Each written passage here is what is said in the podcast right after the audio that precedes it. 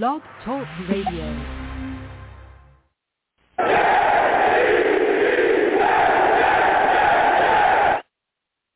What's going on, folks? It's your boy Long Beach Joe, and we are back at it, okay? We're back at it.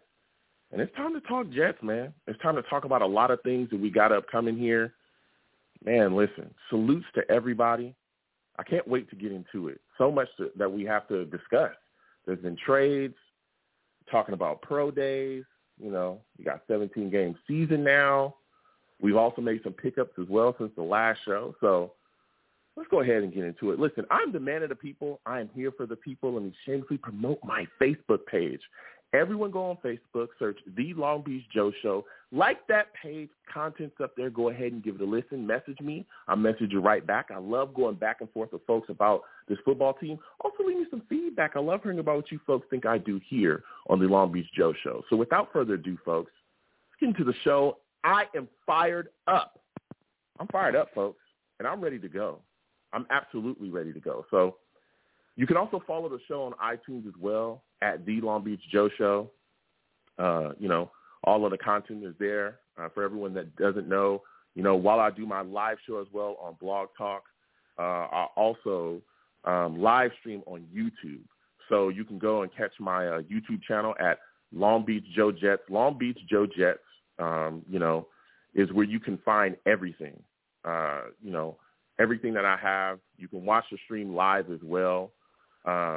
So, you know, go ahead and check me out on there as well. You know, you can also, again, my Facebook, everything, my Instagram, Long Beach Joe Show. You know, go ahead and check it out there, you know, and we can go back and forth. You know, I love, absolutely love, you know, talking to everybody and getting involved and, you know, talking about the Jets and discussing everything that we got going on. So with all that said, I'm ready to get into it, man. There's been some big moves, some big moves since the last show I did.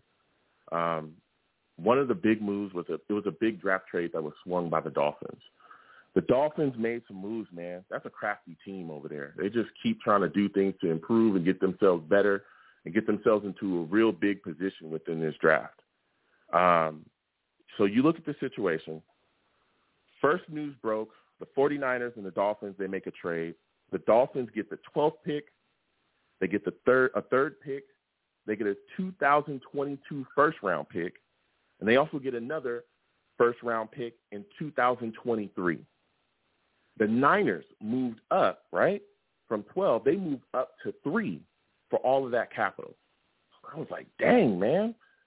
The Niners are really, you know, searching for something there. That was the first thing I thought to myself is like, okay, well, who do the Niners want? You know, who are they going after? Or do they even care? Are they just wanting to be in on, you know, whoever is going to be there? Because everybody is saying to themselves, the consensus first-round pick is Trevor Lawrence. You know, he's going to go first. The Jags have him, you know, loaded. He's ready to go. He's going to be there.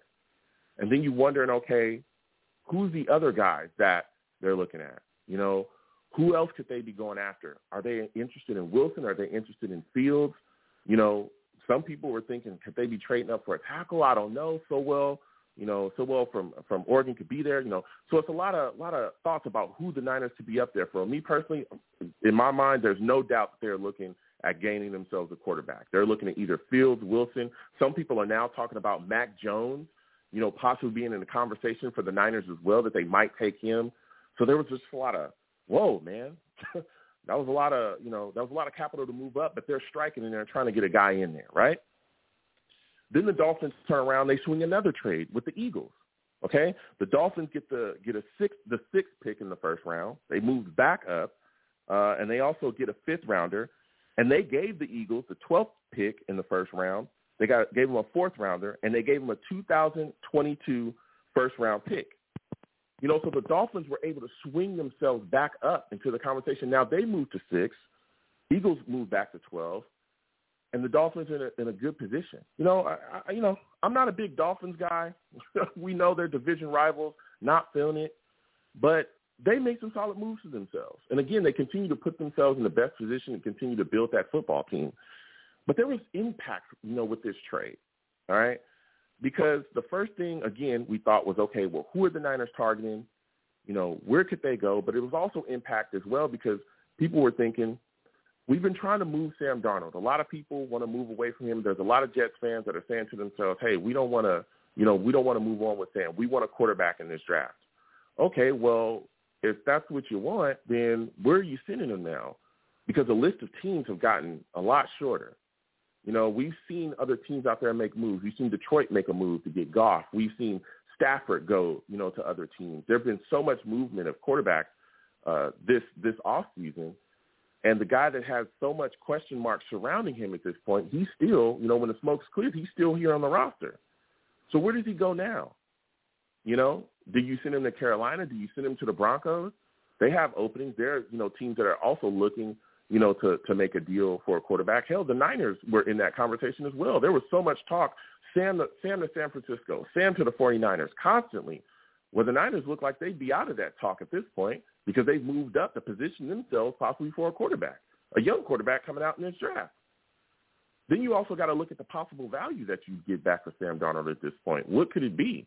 It can't be a first-rounder like somebody was saying, like a lot of people were saying before, right? Because you'd only have maybe one or two teams still vying for his services. And that's if those teams at this point feel comfortable going with him. You know, why wouldn't they just sit back and go, you know, we'll just take a young guy in this draft, or heck, we'll wait till the next one, honestly. And then the guys that you got left, why would they give you anywhere near a first-rounder at this point? It's been reported that that's what the Jets were looking for. If you're a team sitting back and, you know, you're still looking for Sam Darnold, you could say to yourself, hey, I'm not going to offer them anything. You know, I'll sit back and I'll maybe give you a third-rounder. I don't have to, you know, up my bid at all because I'm the only one bidding at this point. There's not a lot of other teams that are in the conversation. What are you going to do about it? You know, so there's a lot of conversation to be had around that, man. A lot of thoughts to be had. I mean, that trade really swung a lot of things, man. And again, you start to look at other options as well. If the Jets just wanted to stay with Darnold the entire time and possibly trade down, the Niners would have been one of those targets because they were a QB-hungry team. But, you know, allegedly, according to reports, the Niners didn't even call the Jets, you know, before they made that trade. Maybe they felt the you know, it was going to be too much to move up. A lot of people think that the Jets are locked in at this point, you know, to take a quarterback anyway. So maybe the Niners, you know, some people think the Niners may have got tipped off. I don't know, because nothing gets out of the Jets front office anymore at all. You know, so there's just a lot to talk about, and I can't wait to get you folks' thoughts on that one. Then you look at the situation. You know, we have some pro days as well. You know, Zach Wilson, Justin Fields, big pro days, man. And again, you know, people make a lot of things about a lot. People make a lot about a lot of different things. Again, you know, these guys are just in T-shirts and shorts out there. It wasn't against, you know, actual defenses, and it wasn't on game day and all these things, you know. But I tell you what, they both look good. I thought Zach Wilson made some solid throws. He had a throw when he was going to his left, and he completely was able to just whip it to the other hash mark. He looked solid. Justin Fields came out, had a phenomenal pro day as well, ran a 4.4. And honestly, he might have been faster than 4.4 because he kind of slipped while he was running. So he might have ran lower than that if he hadn't slipped. He looked phenomenal as well. He threw the ball really well. He made some throws where clearly you could see his arm strength and his athletic ability. But there's a lot of questions surrounding that too. A lot of people are just locked in on Zach Wilson at this point. A lot of Jets fan base is. And I got some questions, man. I got some questions because up until this point, up until recently, honestly, Zach Wilson was not in the conversation. And I know that some Jets fans want you to believe that, but it's not true. I was here all season. I remember the tank for Trevor. I remember the, you know, if it's not Trevor Lawrence, we might as well stick with Sam Darnold. I remember these discussions. And Zach Wilson didn't really become, you know, the talk of, hey, let's get him. He's the best quarterback in the draft up until maybe the last month and a half, you know? So I'm just wondering where everybody's head's at with this because, again, there's a lot of questions to be asked about Zach as well. A lot of questions to be asked. Great arm strength. You know, soft schedule, though. Let's keep it real. Who is he playing? I mean, let's be serious here. You know, scoring, you know, 30 points in the NBA against the top guys is completely different than scoring, you know, 30 against lower-level competition. There's a difference there. And so when you look at a lot of these things, I remember people were, all over Justin Fields after that bowl game when he lit up Clemson with broken ribs. That's a gritty performance.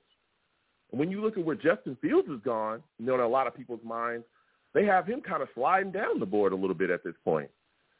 I mean, he's done it. He went into a bowl game, outdueled Trevor Lawrence, who supposedly, is a generational talent, right?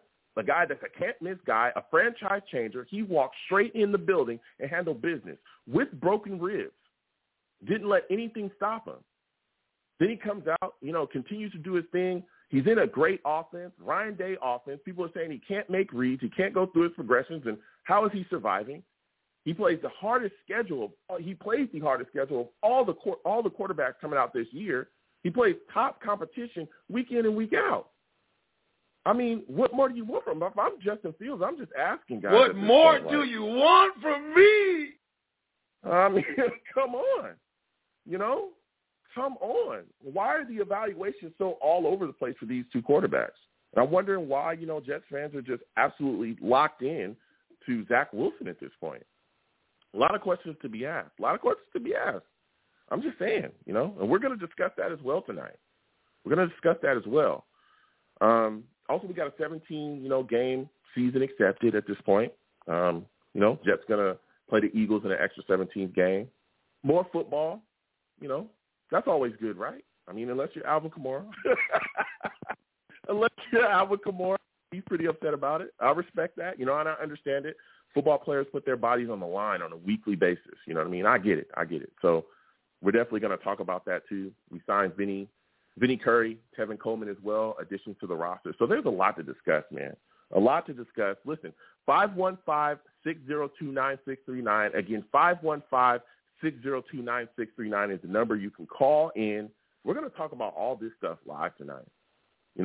I want to talk. I want to hear from Jets fans. I want to hear your opinions about a lot of things that we got going on, man. I want to hear about it. Again, when you call in, for a lot of people that may not know how this works, okay, when you call in, you're being a queue, okay? I can see you. You don't have to call in and hang up.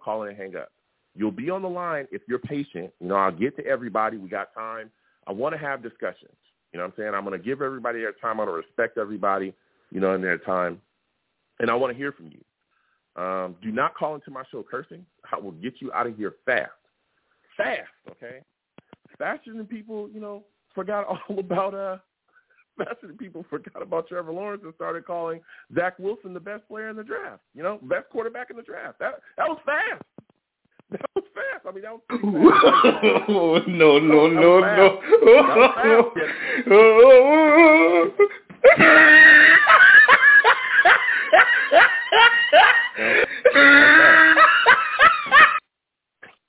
Oh, that was fast, He's not bad, but, It was a quick turn, you know what I mean? It went from Trevor Lawrence is gone, we're in a bad position to, Zach Wilson is the greatest ever. I'm just, I'm just asking questions. I'm just wondering. So we're going to get to everybody. So I'm going to get to the callers now. Again, 515-602-9639, 515-602-9639.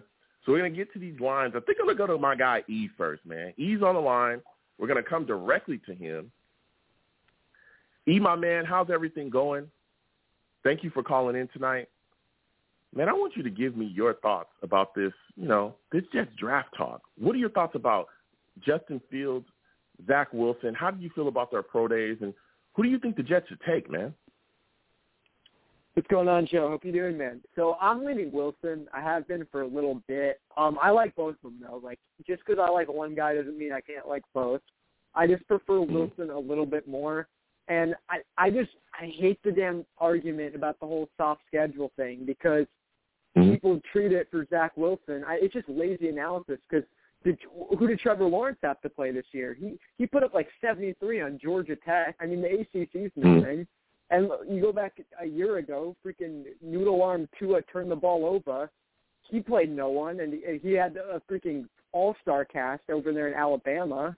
I mean, people just use the argument for – one guy with Wilson. And did Mahomes face a lot of top competition? Like, I don't care how well you, it's not just how you play well. It's the fact that you play well and what you do well. It's not just, oh, who's the best player in college football? We're looking for a guy who's going to translate well to the next level. So I, you know, I don't. Yeah, go for it. Go ahead. I'll let you finish. No, I was done. What did you say? Yeah, here's the deal. And again, I want to thank you for calling in, E. Here's the deal is, at the end of the day, right, you can say the ACC is nothing. If you're playing Power 5, you're playing top-level competition. You're playing guys that are going to be in the league, right?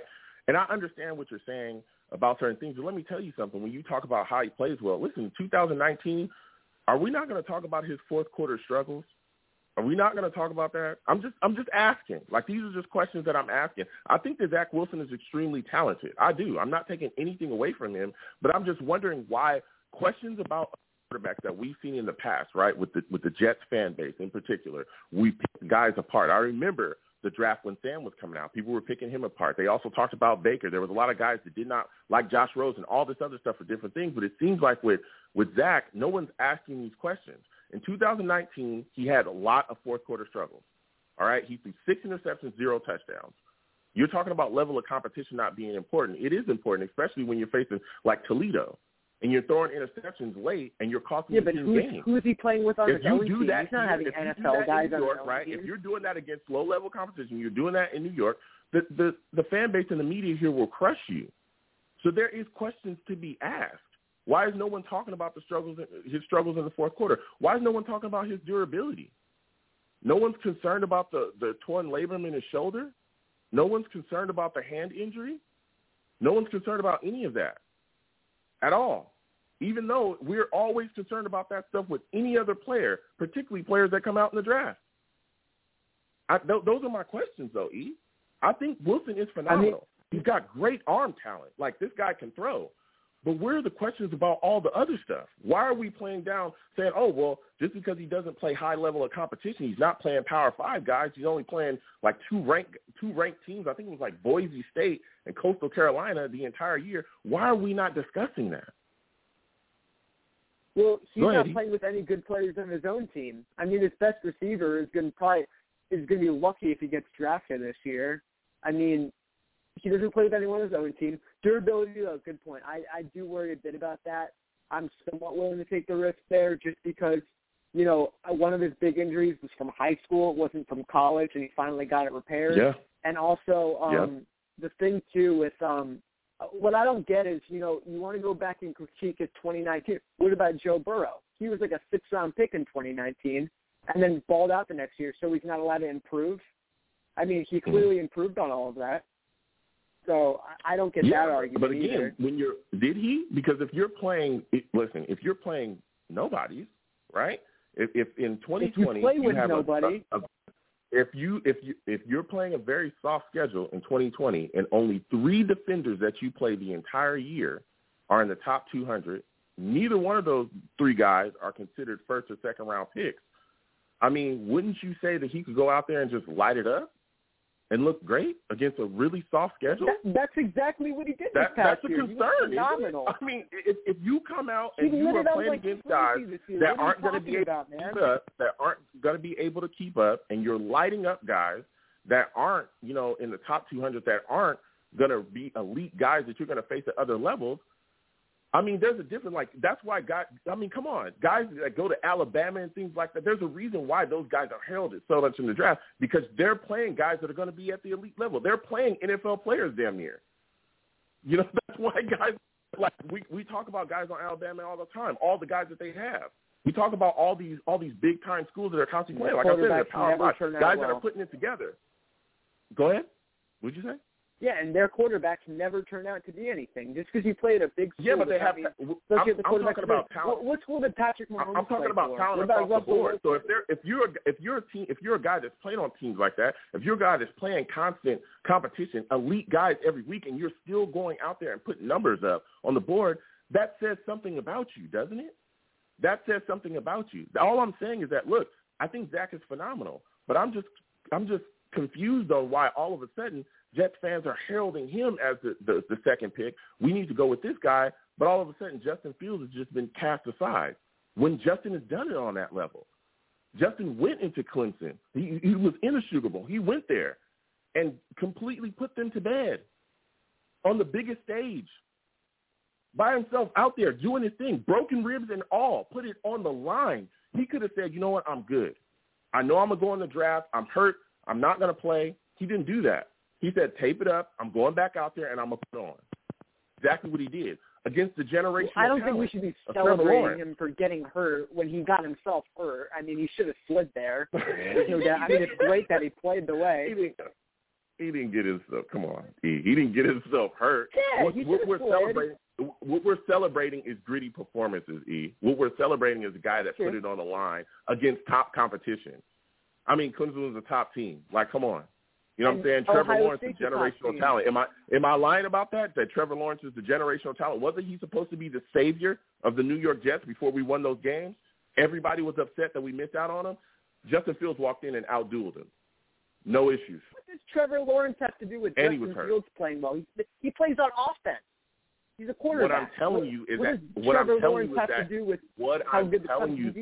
that he went in there and outdueled him. Is what I'm telling you.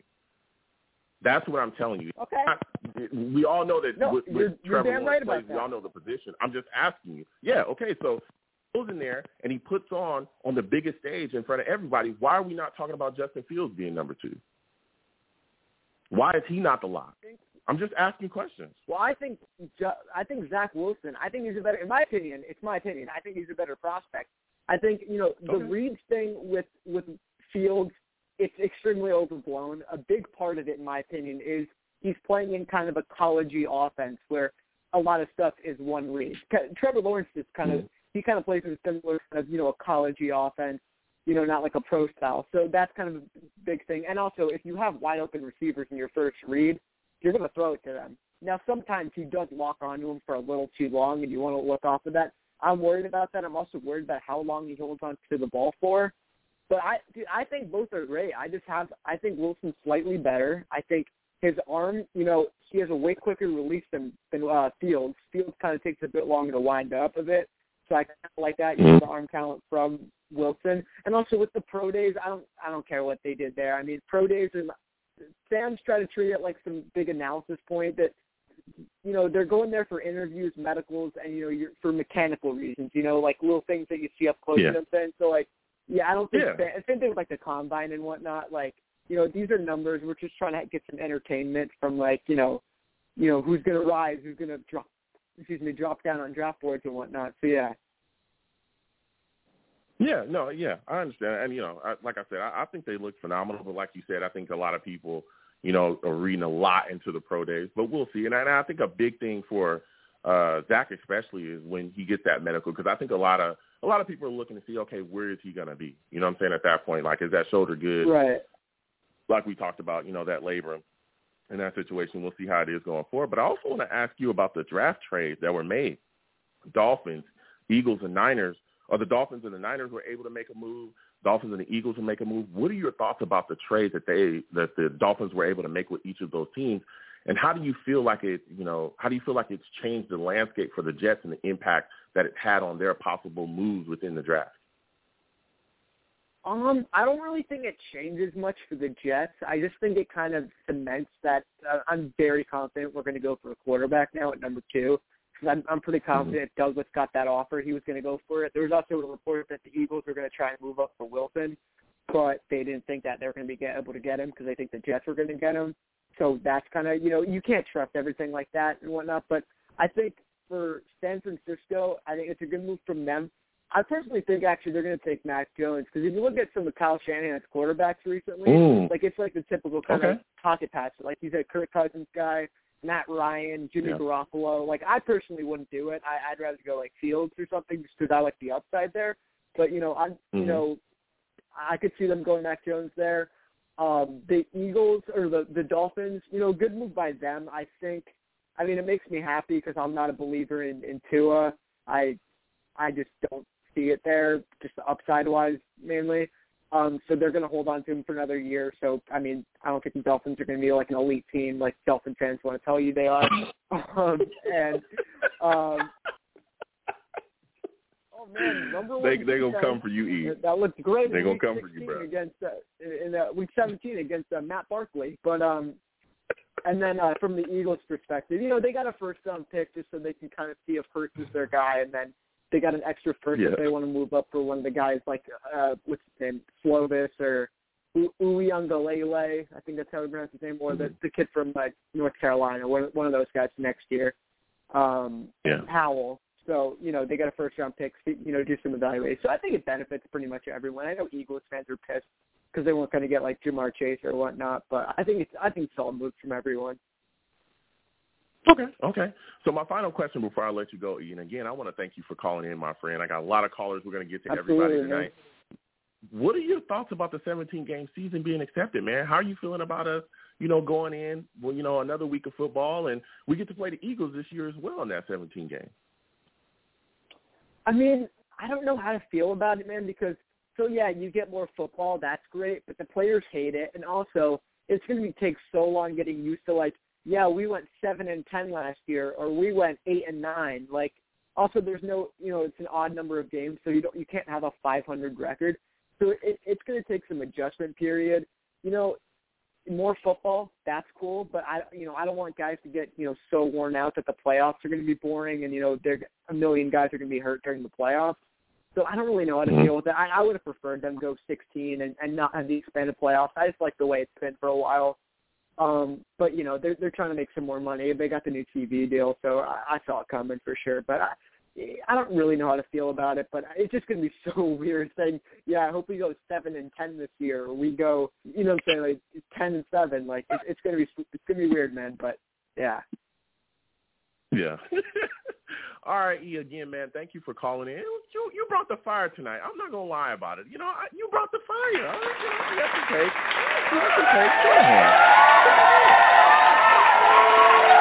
okay. I just realized I made it throughout the whole call without roasting Sam Darnold. Man, that's an achievement, man. See, that's, you know, I tried to get you out of here before you started. With Sam Darnold, you know, so we got you out of here. Listen, thank you for calling in. You have a good night, man. All right, you have a good night, man. You have a good night. All right, get him out of here. Get him out of here before he starts with Sam Darnold. I don't want to hear that nonsense, all right? I don't want to hear it, all right? Look. We're going to talk about Sam tonight as well, because there's a possibility the Jets could stick with him. I know that there's a lot of reports out there that, you know, they're locked in on Zach Wilson and that Zach Wilson is the pick. And, you know, there's some people out there, I think it was Steve Young, talking about how, you know, they're recruiting his family and things like that. Here's my thoughts on this. And we'll keep getting to the callers in a second. But my thing is, there's been a lot of reports about what the Jets are going to do in free agency. There's been a lot of reports about what the Jets are going to do throughout the year. Ever since Joe Douglas has taken over, there's been no leaks coming out this franchise whatsoever. All right? No disrespect to anybody, but there's a lot of people on the beat. There's a lot of people, you know, that cover the Jets that have talked about the Jets being linked to players, and it's a lock for them to get this guy. It's a lock for them to get that guy, and none of those reports turned out to be true. You know, often those reports turned out to be way wrong. Like, there were guys that the Jets were supposedly all in on, and they didn't even make calls to some of those guys. So, listen, nobody at this point really knows what Joe Douglas is going to do. And, you know, even if that's being reported, that could be a smokescreen. It could be something that he's doing, if he's even doing that. But I don't know. A lot of these reports, again, have been all over the place, and there's been a lot of thoughts about it. You know what I'm saying? A lot of thoughts out there, but a lot of them have not turned out to be true. So we're going to keep getting to these lines. 201-201, I'm coming to you. Again, 515-602-9639. 515-602-9639. Call in, okay? Call in. We're going to talk all night tonight about the New York Jets, the draft plans, what they have coming up. We're going to cover everything. But 201, I'm coming directly to you. 201, first off, thank you for calling in. Give me your thoughts about the draft trade that the Eagles and Dolphins made and the Eagles and Niners. How do you feel about, you know, this situation, and where do you think this puts the Jets as far as things that they could possibly get done in the draft at this point? What kind of impact do you think it has on them? Yo, Joe, it's Mike from Jersey. What's up, man? What's going on? How are you doing tonight? I'm good, man. I'm good. So I just want to point something out. I really do, because I woke up with this thought this morning, and today, Friday, marks the 1-week anniversary of Zach Wilson's pro day, right? Sam Darnold is still affiliated, is still employed by the New York Jets. All I'm saying is if by draft night, if Sam Darnold is still with the Jets, I'm sorry, whatever Vegas bets he got, it's 50-50 whether he starts for us in 21 or he doesn't. Because I know people are going to say, oh, fine, you know, yes, of course he can still be traded on draft night. But you know what? The truth of the matter, the fact is I would be remiss to believe that Joe Douglas didn't know that his stock was highest probably prior to when Wentz got dealt to the Colts, right? So you had Wentz go to the Colts. You had Dalton then get scooped up by the Bears. Washington secured their thing going. And it's just like, you know what? So the market now is probably absolutely terrible, and I'm not going to believe any fan that wants to tell me that he's just waiting for the best possible offer. You know, maybe Joe's trying to sit and get someone to come in and say, yeah, we'll give you a 2 for him. Bullshit. Oh, sorry, excuse me. No. Watch the language. Watch the language, my man. Yeah. Family show. So, go ahead. I don't believe it, and it's like, that's the thing. If someone would have come in and said, okay, a third or fourth, whatever, he would have been dealt already if they were so sure about going into draft night and saying, okay, Fields, Wilson. Now, this is not me saying, okay, I don't think he won't get dealt, but I'm just saying as time goes on, the reality of him starting in 2021 gets bigger and bigger. That's the first thing I want to get off my chest, because it's just like, to me as a fan, it's like, what are they waiting for? What are they waiting for? Like, everybody was saying, okay, due diligence, pro days. Well, the pro days have happened. It's been a week since Zach Wilson. Now, I don't know how diligently things get done, in the background of the NFL world here. But I would imagine that within a week, if they didn't feel 100% on Wilson or Fields, yada yada yada, that Sam would still be with the team. And you can't be naive and think that as soon as LaFleur and Saleh were hired, they went straight to work. They did their homework, and to be quite frank, I mean, look, these guys were watching films of their entire Colgate careers, right? And so.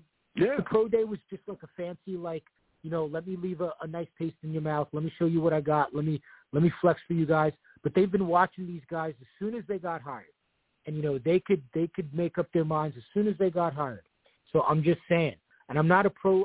I just want to, I'm not pro Sam. I am pro whatever they decide to do. I'm going to support it. But I just, I keep saying this.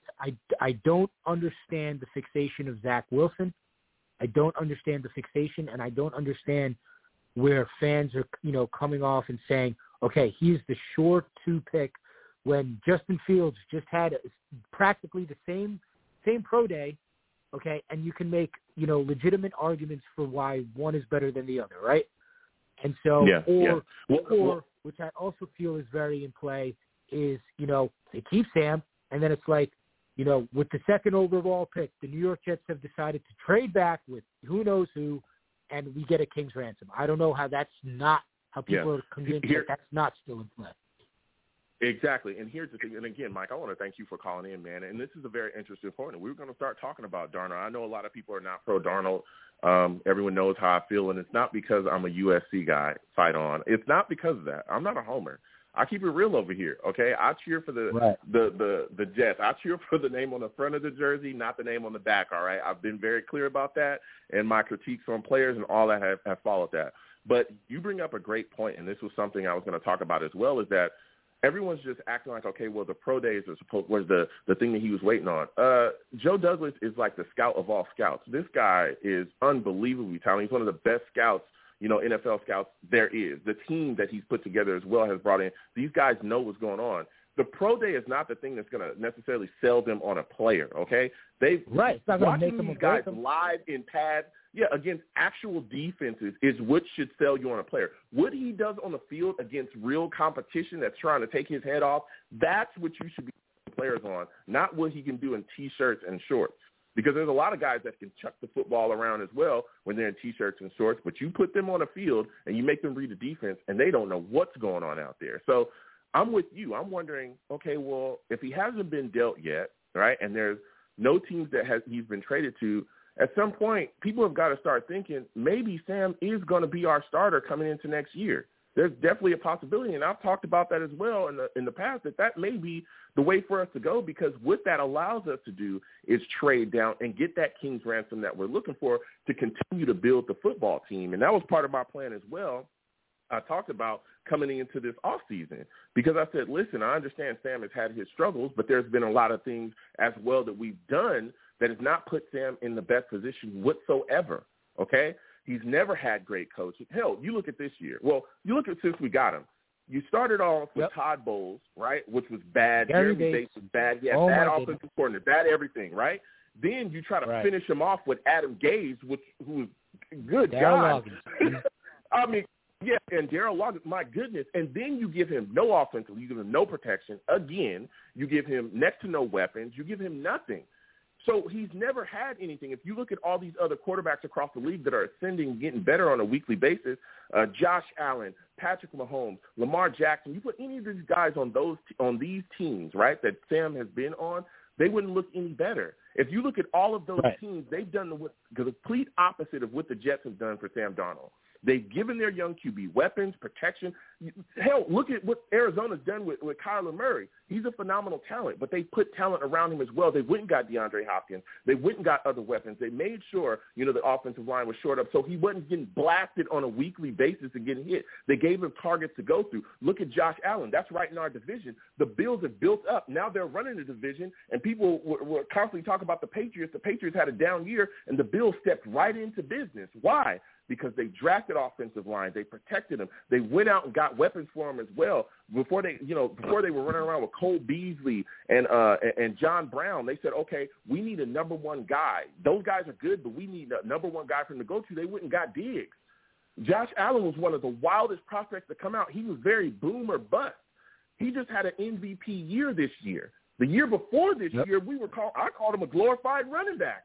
Seriously, people were saying he was never going to be good. He was doing nothing but throwing interceptions, right? And we were all saying he's never going to pan. This year he comes out. He's comfortable within the system. They've worked with him. They've put weapons around him. They gave him a number one wide receiver. And he's a damn MVP. People are looking at him as put MVP conversation. So there's got to be something said about that. And any time you mention that, the first thing is people say, well, you're giving excuses. That's not an excuse. These are facts. If you do not surround a young quarterback with something, he's never going to be anything. People talk about Andrew Luck is not playing anymore because Andrew Luck did on a weekly basis because he never got protection. That's why he retired early. So you got to ask yourself these questions. But go ahead. Don't. It's like, come on, bro. Like, if you cannot honestly sit there and tell me that if Josh Allen wasn't blessed with Brian Dabble, Diggs, Cole Beasley, and co., and they didn't build that for him, that he would have had the 2020 that he had. It wouldn't have been remotely close. Here we go! It would have been another mirror image of 2019. This is what I'm saying. So, when people are saying, okay, Darnold needs a fresh start. Well, define the fresh start for me, because as far as I'm concerned, is they completely overhauled their entire coaching staff. Okay, with the exception of Grant Boyer, who's the special teams coach and has nothing to do with the development of Sam Darnold. And I know, as you know, people, he's a pro Darnold. No, I'm just pro facts, as you seem to be as well. Like, these are just factual, non-biased observations. As anyone who's in the NFL, you're not about to tell me that even with the prodigy that Patrick Mahomes is, that he would have had the same amount of success as he would have if he was put on the Jets instead of the Chiefs. It's just he wouldn't have a Super Bowl. Okay, he wouldn't have been to the AFC Championship this many times already. Like, it's common sense at this point. Yeah, I mean, hell, look how Patrick Mahomes looked without protection in the Super Bowl. He looked just like Sam Darnold, running for his life. He couldn't get anything out. He looked like he was just.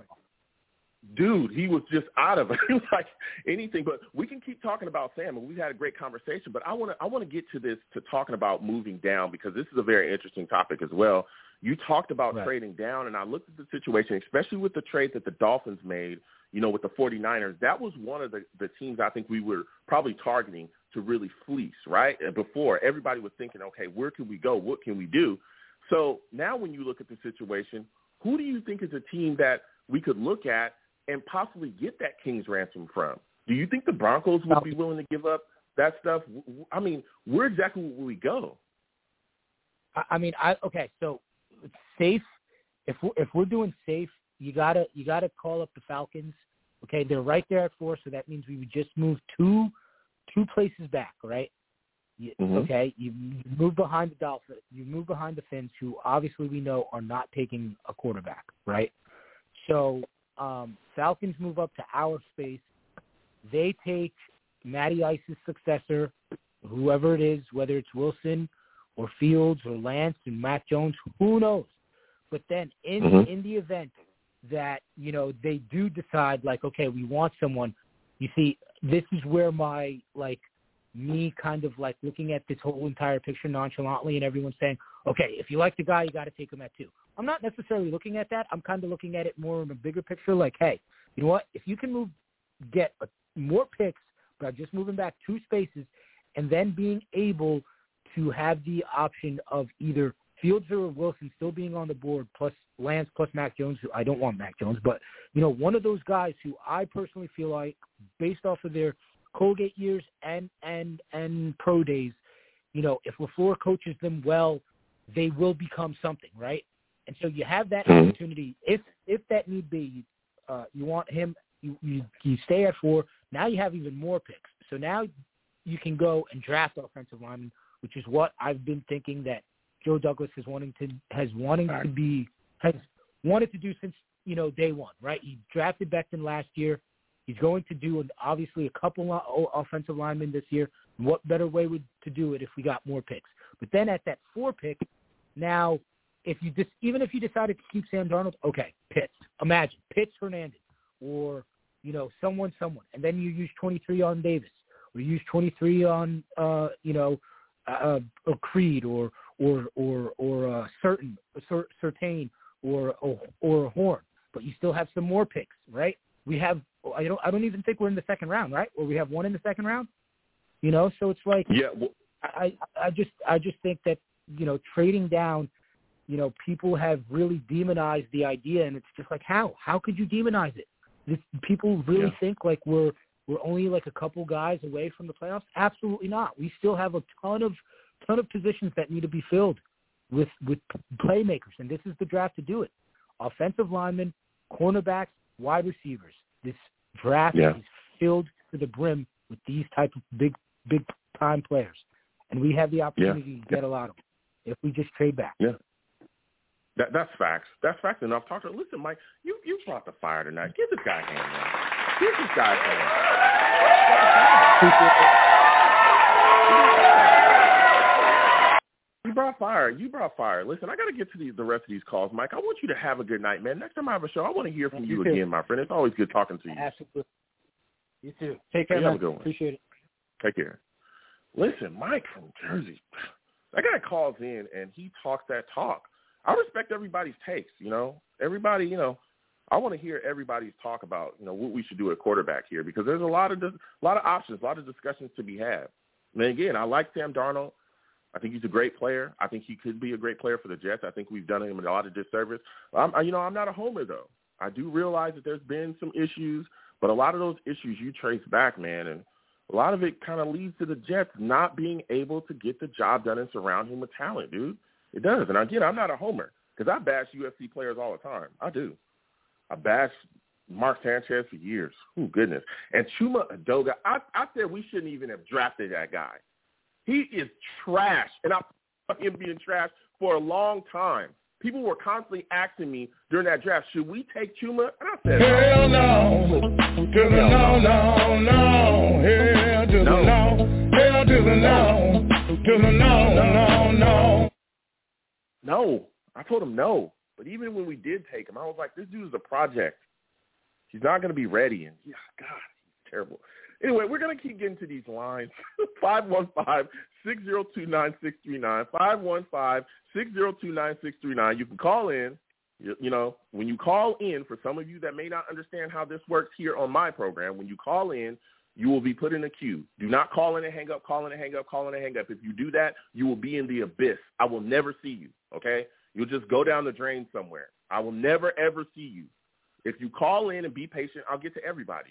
You know what I'm saying? I do my best to get to everybody. We're going to do that tonight. We're going to keep getting to these lines. They're cooking up. And salute to the savages in the chat. For those of you that do not know, or for those of you that listen to me on Blog Talk, I live stream while I do my radio show, okay? My chat, I call them the savages. Why? Because they're savage. Savage. Nobody is safe. Not even me. If they don't like your take, oh, they're going to get after you, my friend. Respectfully, you know? Respectfully. They get after you. It doesn't matter who you are, okay? They will let you know, all right? So salute to all the savages in the chat. Also, you can talk that talk because we'll come to you eventually as well. So now I'm going to keep moving. I'm going to go to my guy Steve on the line. Steve. I know he's going to have to fire for me. Steve, what's going on, my man? Thank you for calling in tonight. We're talking QB. We're talking Jets, man. Give me your thoughts about the Jets, you know, possibly, you know, going after Zach Wilson. Do you think that he's a lock to be a New York Jet? Hey, Joe, first of all, thanks for having me again on the show tonight. It's always fun talking to you. And I got to tell you something. Watching Zach Wilson's pro day, I used to call Zach Wilson like that. He wasn't going to be that good enough and all that stuff.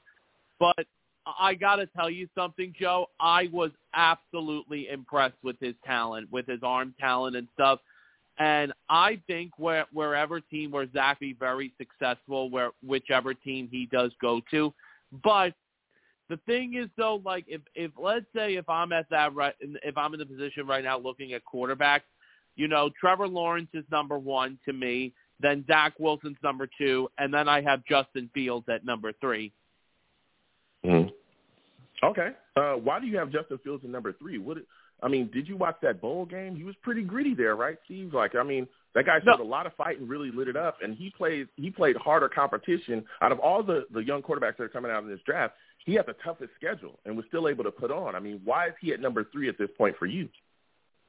The reason I have him at number three is because, don't get me wrong, I think he has a lot of speed, and that's the one thing he has over Zach Wilson.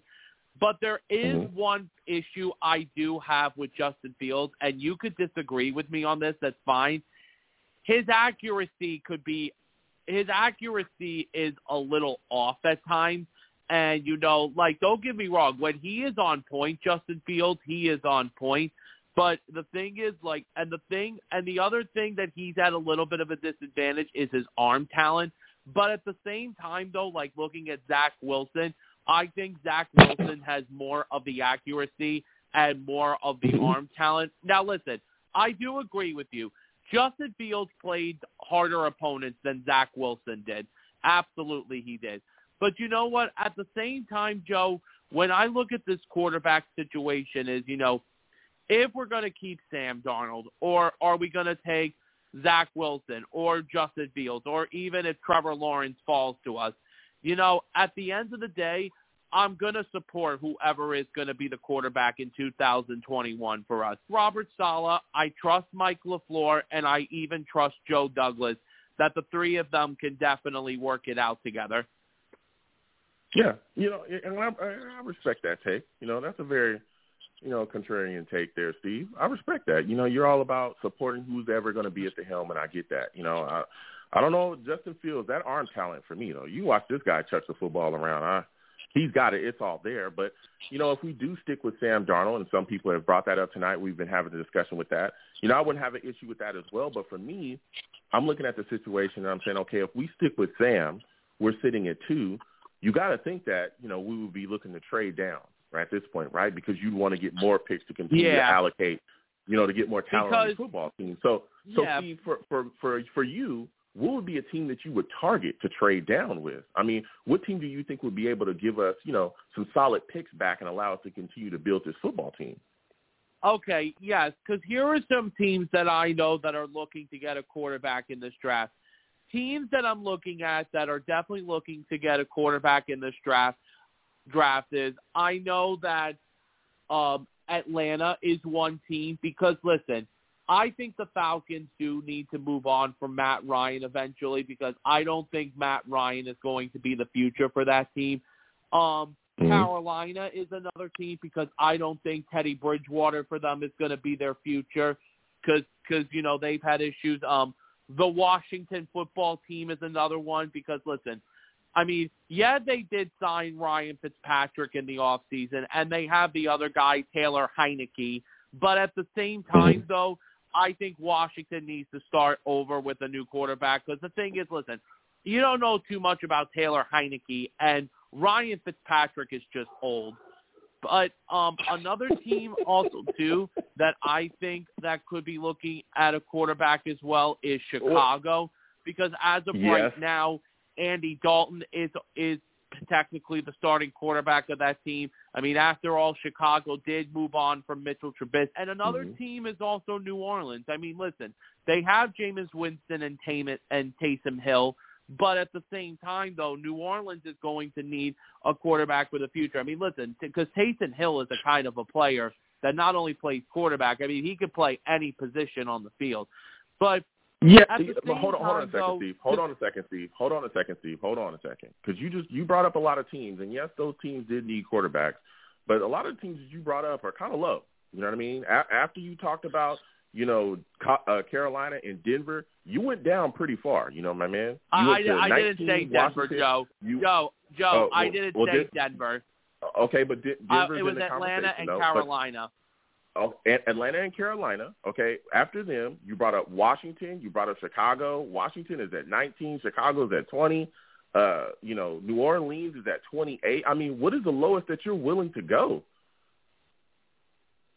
Oh, I mean, if I'm looking at a lower number, though, you know, and Denver was a team that I forgot to bring up, too. I mean, I'm hoping that if we trade down, it would be between either Carolina, Denver, or Atlanta, so... And the thing is about the Denver Broncos is, listen, I don't know too much about Drew Lock. I know a lot of Denver Bronco fans don't really like Drew Lock that much because, I mean, Drew Lock is okay from what I heard, but do I see him as the starting of future for Denver? No. But at the same time, though, we just got to see what happens. Listen, at the end of the day, I trust Robert Saleh. I trust Mike LaFleur. And I trust Joe Douglas. And the thing is, listen, if we have to move on for Sam, you know what? It would break my heart, but it would have to be what's best for business. Yeah. Listen, Steve, I respect that you have some takes tonight, man. Yeah. You have some takes, man. I'm going to give you a hand, dude. Hey, Joe. I'm going to give you a hand, dude. I respect it. Not too much in studio audience. Not too much, all right? I respect y'all, but not too much. Hey, Joe. You know what I mean? So, slow Joe, down, you know what I'm saying? But, so, Joe, I want to now ask you this question. How do you feel about the NFL now doing a 17-game season? Yeah, that's a great question. And, you know, I was going to ask you the same question, but I look at it like, hey, more football, I like it. Do I understand the impact that it's going to have on players and their bodies? Yes. You know, I understand that they're going to have to go out there. Again, you know, it's gonna put some impact on, you know, some more miles on the tire. But you know, if they can go out there, another game of football, you know, can you really argue against it? We all love football. You know what I mean? It is what it is. But I understand why some players are upset. Guys like Alvin Kamara. Go ahead, Steve. I'll let you finish. Get some final words. No, it's just the thing is about having the 17-game season is interesting. But there is one thing I do like about it is that we do get an extra game. And the best part about getting the extra game is that the Jets will now play 9 games at home this year coming up. And obviously we get the Philadelphia Eagles at home. And what's special about playing against the Eagles is because the Jets have never defeated the Philadelphia Eagles before in the history of their franchise. I think that's the only team in the National Football League that the New York Jets have never defeated. But at the same time, though, so Joe, the other question I wanted to ask you is, you look at our 2000 and 21 opponents. I mean, listen, I think our schedule this year is going to be easier than it was last year. But what is your thought about the opponents we're facing this year? Yeah, and this is I'm going to let you go after this one, Steve. But I look at the situation. I see the opponents. I've seen them, but it's tough to really get an assessment because you don't know how these teams are going to look. There's still a draft coming up. There could be injuries. There could be a lot of things. You know, that some of the teams that we're looking at right now, I think like Tampa Bay is on our schedule. There's a couple other people. Tampa could look completely different once the season starts.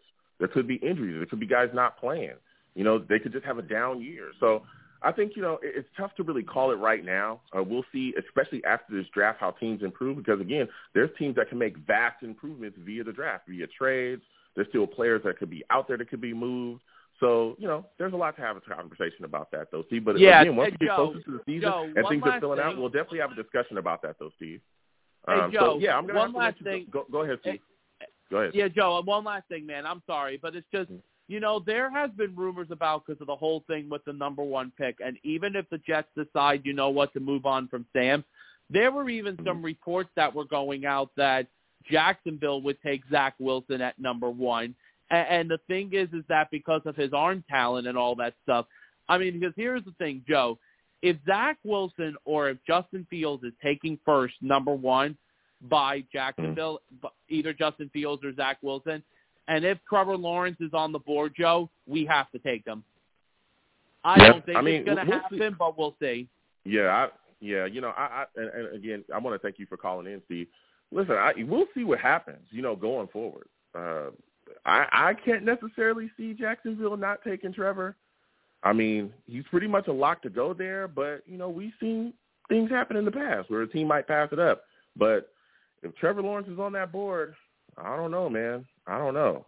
You know, there could be a lot of different things happening, especially with teams that may be willing to offer. You might truly get that ransom. I remember there was a lot of people saying that Trevor Lawrence, you know, could literally give you 3 full drafts. There were some guys literally saying that there's teams that would be willing to part ways with damn near 3 full drafts just to move up to get that guy. So that could be an option as well. But we're going to keep getting to these lines. Salute to everybody. Again, 515-602-9639, 515-602-9639. We're going to keep moving to these lines. 845, I'm coming directly to you, 845.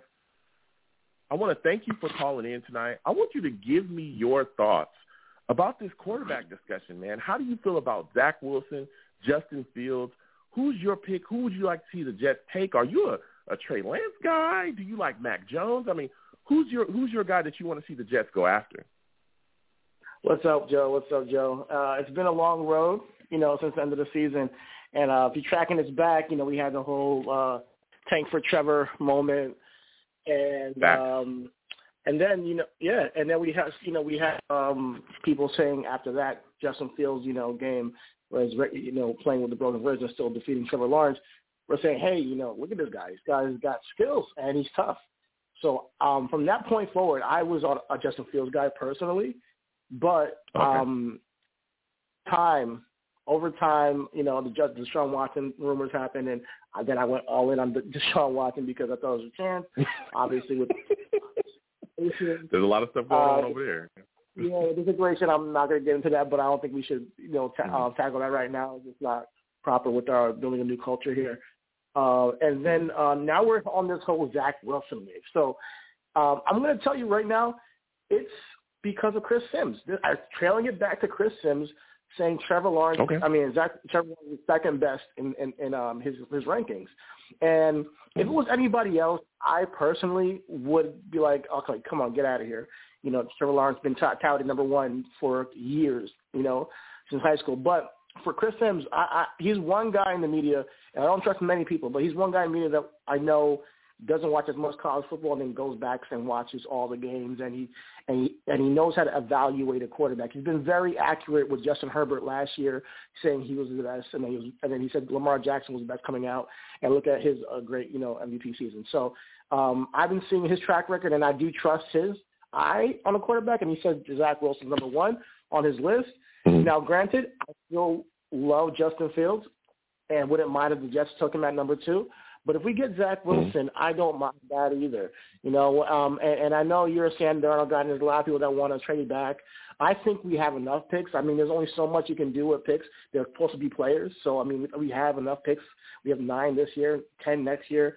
I feel like we're going to be all right to build around whoever is our quarterback. So I feel like take Zach Wilson, give us the rookie contract, and we can even so we don't have to pay Sam another 6-year, 5-year option, or if we pay him a 5-year option and keep Sam and have him on the – I know it's kind of like sad to see Sam on the bench or to see – not Sam on the bench, maybe we can keep Zach on the bench, but to see, but we're all going to know that Sam's out. So holding him with us another year will be just saying, hey, we're holding you one more year before we kick you out the door, and he would have to show out next year. Yeah, but wouldn't it make more sense? I mean, and again, I want to thank you for calling in, but wouldn't it make more sense to move on from Sam Darnold if you're getting Zach Wilson, if you're bringing him in the building? I mean, at the end of the day, if you're taking him at this point, you got to move on from Sam Darnold. There's no reason to sit him because, I mean, what exactly would you get? Like at this point, it looks like there's no teams that are really willing to give up what the Jets are looking for if they're looking to shop Sam Darnold because he hasn't been moved yet. If you're taking Zach Wilson, doesn't that kind of drop the value even more? Because then teams are looking at it like, okay, not only is there very few teams that are looking for him, but you're going to have to get rid of him anyway because you got a young quarterback in there. What are you going to do? You can't play both of them at the same time. You know what I'm saying? You bring up a good point. And it's not that I think that's the best option to do. I think that's an option because I do think that trade value tends to change. The market changes constantly. So, yes, his trade value right now is low, because free agency has already kind of dwindled down. But it can also go up. If there's anything that happens in training camp, if anything happens throughout the preseason that we have it this year, and people get injured, or if something happens where, you know, after the draft there's still, like, you know, if Denver's like, hey, let me get somebody in here to compete with Drew Lock, or if Carolina's like, hey, let me get Sam Darnold in here to compete with Teddy, I believe there's still options on the table. Now, is it going to be higher stock than now? It's a possibility. It depends on what you know, the situation is. You know, anything can happen. But if we hold on to Sam until we get, like, at minimum a third-round pick, I think is the best thing to do and get rid of him, bring Zach Wilson in here and or Justin Fields and start a new culture. You know, and not to hate on Sam, but I just don't with him, I've seen him misreads for 3 years. Like I watched him misreads for 3 years, and I'm like, let's move on, you know. And on top of that, I think his mentality is not as tough as we like to think. I think Sam Darnold. I think people believe in Sam Darnold more than Sam Darnold believes in himself, and I don't want that in my quarterback who's kind of unsure about him. I think Zach and Justin Fields, they have a certain type of personality I feel like can work in New York, both of them, and I think that we should just move on and start something new with Robert Saleh, Mike LaFleur, and some new quarterback and build something around them. Unfortunately, Sam paid for the next quarterback since.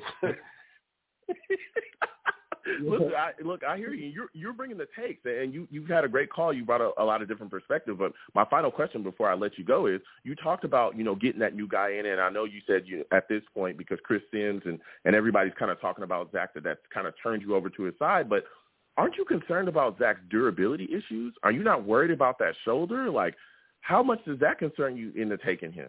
I mean, at this point, like, doesn't that kind of play a factor into you thinking, hey, could this guy last here? Oh, yeah, I have no problem with the shoulder. I mean, we saw him at the pro day, and, he's accurate to me, you know, so it looked fine to me. Yeah.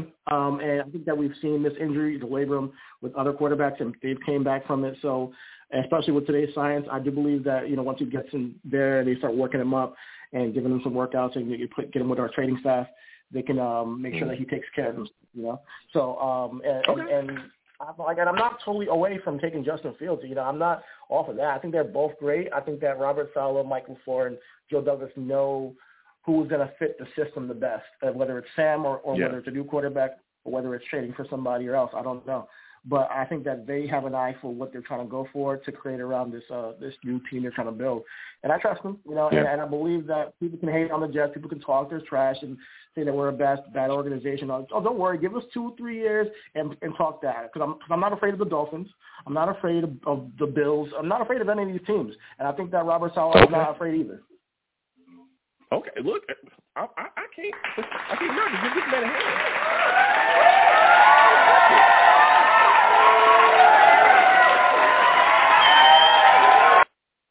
I respect that. Listen, I want to thank you for calling in. Next time I have a show, I want to hear from you, all right, my friend? Most deaf. All gas, no break. Let's go. Go Jets. That's fact. Thank you for calling in. Ooh, listen, that, I mean, he's probably,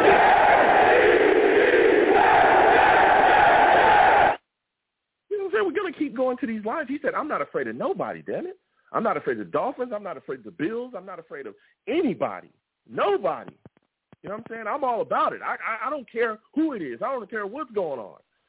Now, I look around the division myself, and I'm afraid. I ain't going to lie. The Bills are tough, man. That's a tough football team out there.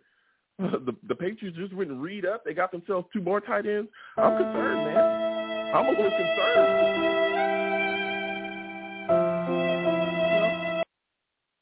I ain't going to lie. I'm a little worried. But I'm going to stand up, though. I'm going to put my chest out. I'm going to be a man. You know what I'm saying? I'm going to be a man. I know we got a fighting chance. We got a real GM. We got a great coach. We're building over here. We got to figure some things out. This roster is getting better. I ain't going to lie and say I ain't concerned. You know what I'm saying? I ain't going to lie about that.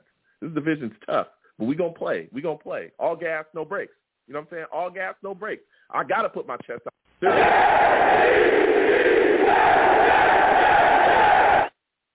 I ain't going to lie. I was a little worried, though. You know what I mean?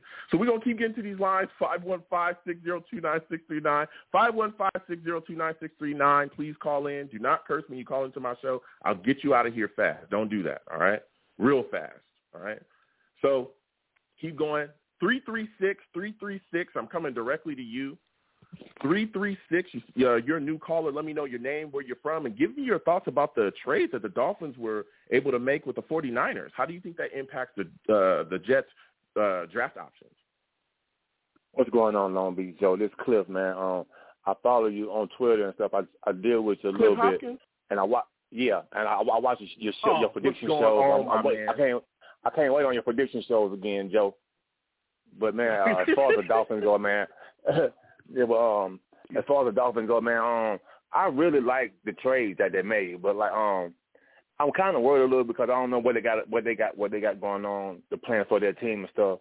But at the same time, it's all about the Jets right now, and I'm just trying to figure out what we're going to do at the 2 spot. Yeah. Yeah, first off, again, I want to thank you for calling in, Cliff, and thank you for supporting, my content. I'm keeping everything going. We're going to watch games as well. You know what I'm saying? We're going to have a good time. So, yeah, like you said, those prediction shows were wild. Hey, man, I'm a huge fan of Joe. I can't even lie. I'm a huge fan of the show, man, and the content. Man, you do a real good job. Thank you so much. But getting back to what you were talking about, I'm looking at the situation, the trade that was made. I said, man, that really shut a door, I think, for the Jets, especially when you look at the situation where not only were we looking at, a lot of people were saying, hey, we should trade Sam to the Niners, but also when you looked at the situation, you were saying, hey, the Niners are one of the hungry teams that we could look to fleece to get more draft capital, in case we were going to keep Sam and trade down. So I was like, And then you look at the Dolphins, that strengthens them as well as divisional opponent. They continue to make trades, to better themselves. They also made a trade with the Eagles to get back into 6. So that's a team that we're going to have to be dealing with. So that kind of, hit us. It really reverberated through, all areas right there. But when you look at it and you talked about it at 2, you're wondering where they go. And I'm wondering, for you, who's the quarterback that you want? Because I'm saying to myself, I know a lot of people are really sold on Zach Wilson. I think he's phenomenal. He's got great arm talent. I think there's some things there.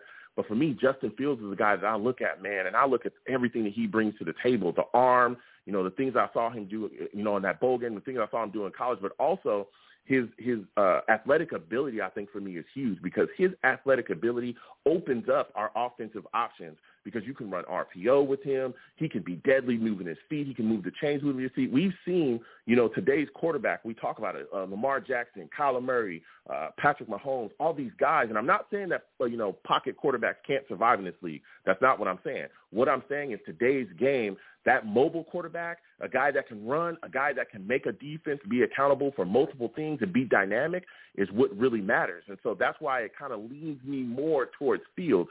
So I want to get your thoughts on this, man. Who are you sold on and who is the guy that you want? Honestly, I've been sold on Fields since day one. Everybody's turning around now with Zach Wilson. We just seen him. We had talked about him 60 seconds ago, and now everybody's on that bandwagon. And I don't understand that.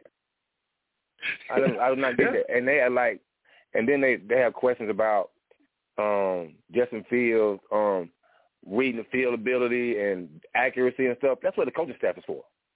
That's what those pro coaches get paid to elevate his game.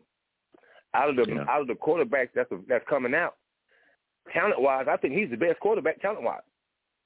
Mm. Wow, I'm going to say this right here, Joe. I'm in ACC country. I'm in North Carolina. Mm-hmm. I see Trevor Lawrence all the time. The level of competition in the ACC is trash. Mm. It's Clemson is no more than Alabama was when they started running the SEC, but now teams have gotten better and catching up to them a little bit. Clemson is the same way over down here in the ACC. And I am not. Okay. I mean, like he's a good quarterback. Don't get me wrong, but I think it's a little overhyped with him, a little bit too much hype with him. But I see him all the time, and he's not. Okay. Zach Wilson. Matt. Who? The competition that Zach Wilson has faced is, it's trash, Joe. and something else I like, the little fun fact you brought up about there's only three players in competition that is in the top 200. Like that is a great fun fact right there, Joe, for people to actually think about. I mean, and I'm not trying to bash the kid, but people are like, you got to have one or the other, which is really nonsense to me. You can like both guys without tearing one down. But I'm on the Fields bandwagon, and I've been there. Yeah, I've been on the Fields bandwagon. I get up. Dude, you bringing up a lot of great points. You just killed me. But look, and again, even if we go back to that bowl game, dude, there were people right after the bowl game, right after saying, you know what, we all at this point we believe that Justin Fields is better than Trevor Lawrence. I remember is better than Trevor Lawrence. I remember. And then he played Alabama with broke ribs, and now he's trash. Yeah. Now he got all kind of issues and problems and stuff. Yeah, I'm just saying. I remember those people saying those things. That's all I remember. You know what I'm saying? But I do too, Joe. Our Jet brothers and sisters was on that. Yeah, I remember that discussion. So I'm just wondering where it went. But listen, you brought up a lot of great things, like you said as well. You know, I know you're a Fields guy as well. You lean towards it. I just think the ability is there. I just think he has what it takes, and I really think that. You know, he could really put things together, man. You watch the season that he had. He really did some well things, not just outside of the bowl game. It's not just the bowl game that made me be like, hey, no, this guy could really look solid pretty much the entire season, man. I mean, he looked great. But when switching gears, when you look at this situation now, and this is my final question before I let you go, but you're looking at the 17-game season now that's in place. What are your thoughts on it, man? Joe, I'm actually glad for the 17 game. I mean, it's against Philly, and like Steve said, we ain't beat them in 1,000 tries, but hopefully we can beat them and get to the playoffs or make something happen. But I have a question for you before you let me leave. Okay, go ahead. It's about Sam. It's a question. It's about Sam. Okay, everybody's saying how his trade value has dropped and stuff. Well, how would you feel about keeping Sam through preseason, knowing that a quarterback is going to get hurt, and they're going to need somebody's going to need a quarterback, and that stock drop that happens now, it'll go back up and probably more during the preseason time. But I know that's a big gamble right there. But what are your thoughts on that, though? And that's a great question, Cliff. I think that's really tough, man, because if you hold him into the preseason just hoping that somebody goes down, even if they do, you know, would that team be willing to give you the value that you're looking for? Because at that point, what would you hope to get? Like a high second round, maybe a first round pick. A team could be like, look, we're not going to give you a first round pick for this guy. You know, who's again, you got to look at his contract where he would be moving. Okay, we're not going to give you that quality. We'll just go into the next draft and take a quarterback, especially if the injury is bad enough. You know what I mean? We'll just wait you out. Like that's why I think that's tough. I think if you're going to take a quarterback in this draft, and you just move on from Sam Darnold, I think at that point you have to. Because what exactly will you get? The trade value at this point is really low right now. And so I don't know exactly what you would get. I think at this point you would hope to at least be able to get a second rounder at least. Yeah. A third rounder at best. And especially when you look at – and I think a lot of people are just looking at Sam. But again, and I love Sam Darnold, but what has he done to even warrant you giving him a second-round pick? You look at all the questions that a lot of Jets fans have about him right now. There's fans literally screaming to move on from him now. Why would another team be like, hey, we're going to take him on and, you know, the option or the possibility of having to give him a big-time, deal after a year. We got to figure it out. And then you want us to give you big, solid compensation as well. I think that's a lot to ask of a football team. I really do. But Cliff, I got to get back to right? Go ahead. Huh, say it again? Sam is like 23, right? Yeah. Sam is like 22, 23. Yeah, but you have to make a decision about him. Because, again, if he comes here, unless we give him this option, which is I think it was around $25 million this year, unless we give him that option, you got to give him a deal. You got to do something with him unless you're going to franchise him, and that's giving him money too. So there's a lot of questions surrounding that. I think that's why a lot of teams didn't move on as well, because they'd have to make a decision on him so quick. And again, you look at the past, there's a lot of question marks. Even though we've all seen the flashes and the talent, there's been a lot of questions around the structure that the Jets have put him in. But has there been enough to even warrant that? A second round pick for a guy that's thrown the number of interceptions that he has. Yeah, and we've never done it. You're right, though. Terrible. There's just a lot of questions, but I see the talent. We all do, but we've done a lot to jack up his trade value. But Cliff, I got to get back to the rest of these lines. Listen, next time I have a show, Cliff, bro, I want to hear from you. I don't hear from you enough. I see you on social media. We talk all the time on Twitter, bro. But I'm not hearing enough from you on the show, bro. I need to hear from you more. I will become a regular, Joe. I will become a regular. All right. Absolutely. Thank you so much, man. You have a good night.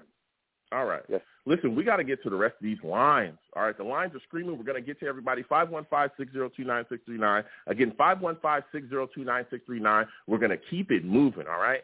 I think I'm going to go to my guy, man. I think this is my guy. I think it is. I think this is my guy. 201. I'm coming to you, my friend. I think this is my guy, Sean, man. I think it's my guy, Sean. Sean, is this you, my friend? Yes, it is, man. Thank you for having me on the show, man. Long time no see, man. Yeah, you already know how it's going to go. Listen, for those of you that don't know, Sean just likes to argue with me. I don't know why. I tried to be friends with him before. I have. I've extended the olive branch. I tried to be cool with him, right? And then he just, he flips on me. And so then I got to flip on him back. You know what I'm saying? I yell, and then all of a sudden it's all over the place. It's spaghetti. You know what I'm saying? It's spaghetti. It's everywhere, But I try to be cool with him. Not this time. I'm hyped, man. I'm hyped. All right. I want to thank you for calling in. Here we go. You know what I'm saying? So I want to thank you for calling in. So my first question for you, Justin Fields, Zach Wilson, where are you going, man? Or are you sticking with Sam Darnold? What are you doing with the Jets QB position at this point? I honestly think this is a tough question because if you think about it, we got four good quality quarterbacks, and it's all a personal preference with scheme fit-wise because I like Justin Fields, I like Zach Wilson, I like Trevor Lawrence, I like Trey Lance. Personally, I'll take either or because think about it. Zach Wilson has been having a lot of hype around his name, and I don't know. He could possibly go number one, and then you're in a position at two. You could take Trevor Lawrence. I know it sounds too crazy, but he has a lot of hype around his name right now. So personally, I like Zach Wilson. Okay, but the thing is his body type. I like Trey Lance. And, I like their body type, Fields' body type, but I like Wilson's arm. But, it's scary because if we do take Wilson, I'm afraid that once he takes that quick hit, he's going to be like a Pat White, he's going to be out, and that's going to be a scary moment right there. But the boy could throw, man. Yeah, no. Listen, Sean, he can whip the football. That's no lie about that at all. That guy he's got arm talent. But there's other questions about him as well, and you brought up a little bit about it. It's the durability concerns. I'm worried about that shoulder, and it seems like a lot of fans are not talking about it, and I want to get your thoughts on that because, again, this fan base literally, picks apart so many players. And the first thing that a lot of people talk about, especially if a guy has a slight injury history, anything, if he stubbed his toe last week, they're going to talk about it. And I feel like a lot of people are not bringing up, this torn labrum. I mean, what are your thoughts about that? And are you concerned about his durability? And that's the thing. I think that they're waiting on that next week. I believe the 8th. They're gonna find out about his medical. The 8th. So I think that they're gonna find out there, and then they're gonna make their decision because Dan Bugler off, on the NFL app, on the Jets app, he already said the draft starts at 3. So he has a lot of insight as well because he's always on the Jets app. So I believe they're going to go with Zach. It's just not confirmed yet because they just want to check, for his history, especially with that shoulder, because that's a big concern, Yeah. Yeah, I hear you. And look, Sean, I think a lot of people are saying the exact same things that you're in, that we're locked into Zach Wilson. And so for me, I look at the situation and I go, okay, well, if we're locked into Zach Wilson, then what the heck are we doing with Sam Darnold at this point, right? For you, if we're taking Zach, what do you do with Sam Darnold? Are you keeping him on the roster? Well, are you trying to trade him? And if so, if you're trying to trade him, where are you trading him to? It's my last question for you. Go ahead. Well, U Stadium just came out with that the Washington Football Team is still interested, the Carolina's still interested, the Bears are still interested. But I've been hearing around, looking around, listening around, that supposedly Joe Douglas is trying to package that, I believe, that 23rd pick in Sam Darnold to try to move up at around the 8th or 9th pick, I believe, Carolina. I know it's a little too far, but, I wouldn't be so bad to get back in there. To take a tackle, Yeah, I mean, a guard. I don't know. I apologize. Yeah. Guard, like you said, guard, I think that would be a solid move. I don't know where that'll get you, packaging that, because, again, the trade value for him is going to be really, really tough. But, I think if you take a guy, you're probably going to have to move on. Go ahead. Did you ever think about, this is the thing, too, and I know it sounds crazy, but a Fields and a Travis Etienne, that would be a perfect combo right there. They would be unstoppable. It sounds crazy, but, Travis Etienne and Fields right there, you could do the read option. Woof. They'll kill it, Yeah, it would depend on where we get, but for me, outside of, going to quarterback, and we'll continue to examine the draft and talk about it, but we got to get offensive line help. I don't know where Etienne would go. But let me tell you something. Well, we need guard. We do. Go exactly. Ahead. We do. Yeah, we do. We need guard help, point blank period. We need interior help. Do not bring Van Roten and Lewis. Those guys are terrible, and we need to move on from them as soon as possible. I don't want to hear hell no. To the no. Hell to the no. Hell to the no. To the no. Damn it, I won't do it. Yo, they're awful. Listen, Sean, they're awful. Dude, they're awful. Dude, it's insane. Sean, I got to get back to the rest of these lines, man. It was great talking to you, my friend. You know what I'm saying? Next time I have a show, I want you to call in, all right? Yes, I will do the same, man. Have a good one. All right, you have a good one. Listen, you bring those guards back here, all right, and we running with those trash guys, I won't know what to say because I'm just not having it, all right? I'm just not having it. Better this offensive line, period, and do it now. You know what I'm saying? We're going to keep getting to these lines again, 515-602-9639, 515-602-9639. Call in, all right? I take all calls. Do not call in and hang up, call in and hang up. You'll be in the abyss. I'll never see you. I'll never see you. Okay? You're in a queue. I can see you. I get to everybody as soon as possible. We'll keep getting to these lines again, 216-216. I'm coming directly to you. Believe you're a new caller. Give me your name, where you're from. And what are your thoughts on the Jets quarterback situation? Are you keeping Sam Darnold? Come on, Joe. I ain't no new caller, baby. Oh, my God. This Gully, baby. This is Gully. How does this keep happening? How does this keep happening to me? Listen, I said it on Twitter. I told you. You better tell security to let me in. Security, come on. What do I pay y'all for? What do I pay? That's a thing.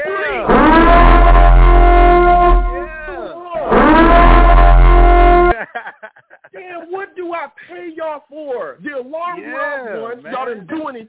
It goes off again. You're letting Monty in the joint. New call. Come on, man. Oh, my God. What's going on, Joe? Goodness gracious, what's going on, Monty? It's good to hear from you again. What are you doing with the quarterbacks, bro? Zach Wilson, Justin Fields, Sam Darnold. Who are you going with, bro?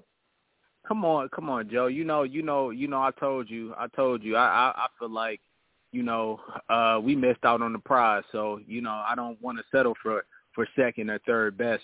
I already feel that the Jets are not prepared to take a quarterback. I think Zach Wilson. I think he's a I think he's a good quarterback, as well as Justin Fields.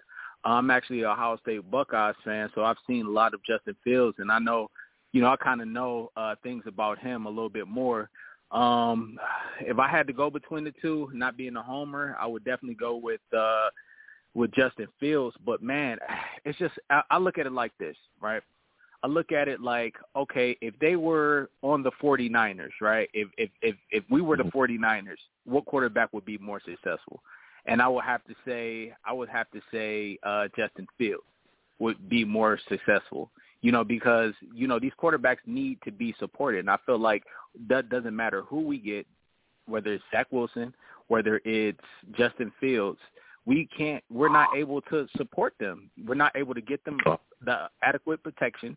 We don't have weapons for them to throw to. We don't have a running back that we can hand the ball off to. We don't even have a tight end, a consistent tight end, you know, somebody who can just manage the middle of the field. So what's the point? What are we doing here?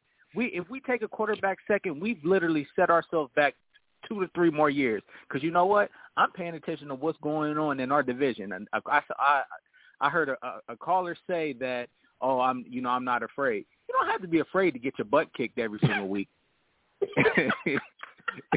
You don't have to be afraid to get your butt kicked every single week. So I'm paying attention what the Dolphins trade, you know, what they were doing. They literally set themselves up to compete for the next 3 to 4 seasons, you know, and the Bills. The Bills are at least 2 seasons. And then we're not even talking about the Patriots. So the way we built this roster, Joe, I want to ask you something real quick. Yeah. What do you think Joe Douglas has even done to really add talent to this roster? Because when I look at it just looks bare. He's been here 3 years. What do we have to show for it? Becton?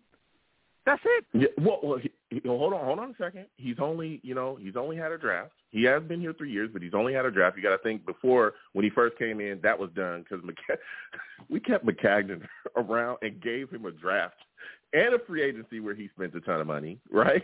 And then fired him because he made bad decisions. It was stupid. It was idiotic. Oh, my God. But you got to think, like, you know, he had to get from up under a lot of those issues, especially those bad contracts, and that's why people are talking about getting rid of C.J. Mosley and all these other things, right?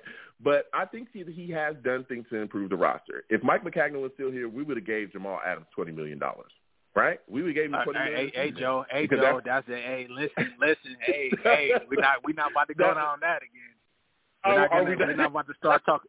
Well, I'm just saying but at least that's what we would have done. But what he's done, hold on a second, Monty. What he's done is that he made a move. He got us two first-round picks.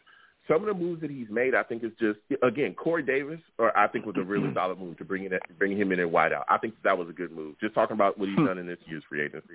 I thought that Corey Davis was a good move. I thought that Carl Lawson was a good move. I was shocked that we got him. We finally got a pass rusher. I think he's put other stuff in place to continue to help and support. But I think the big thing with Joe Douglas, and again, because his background, all that scouting, he's all about building through the draft.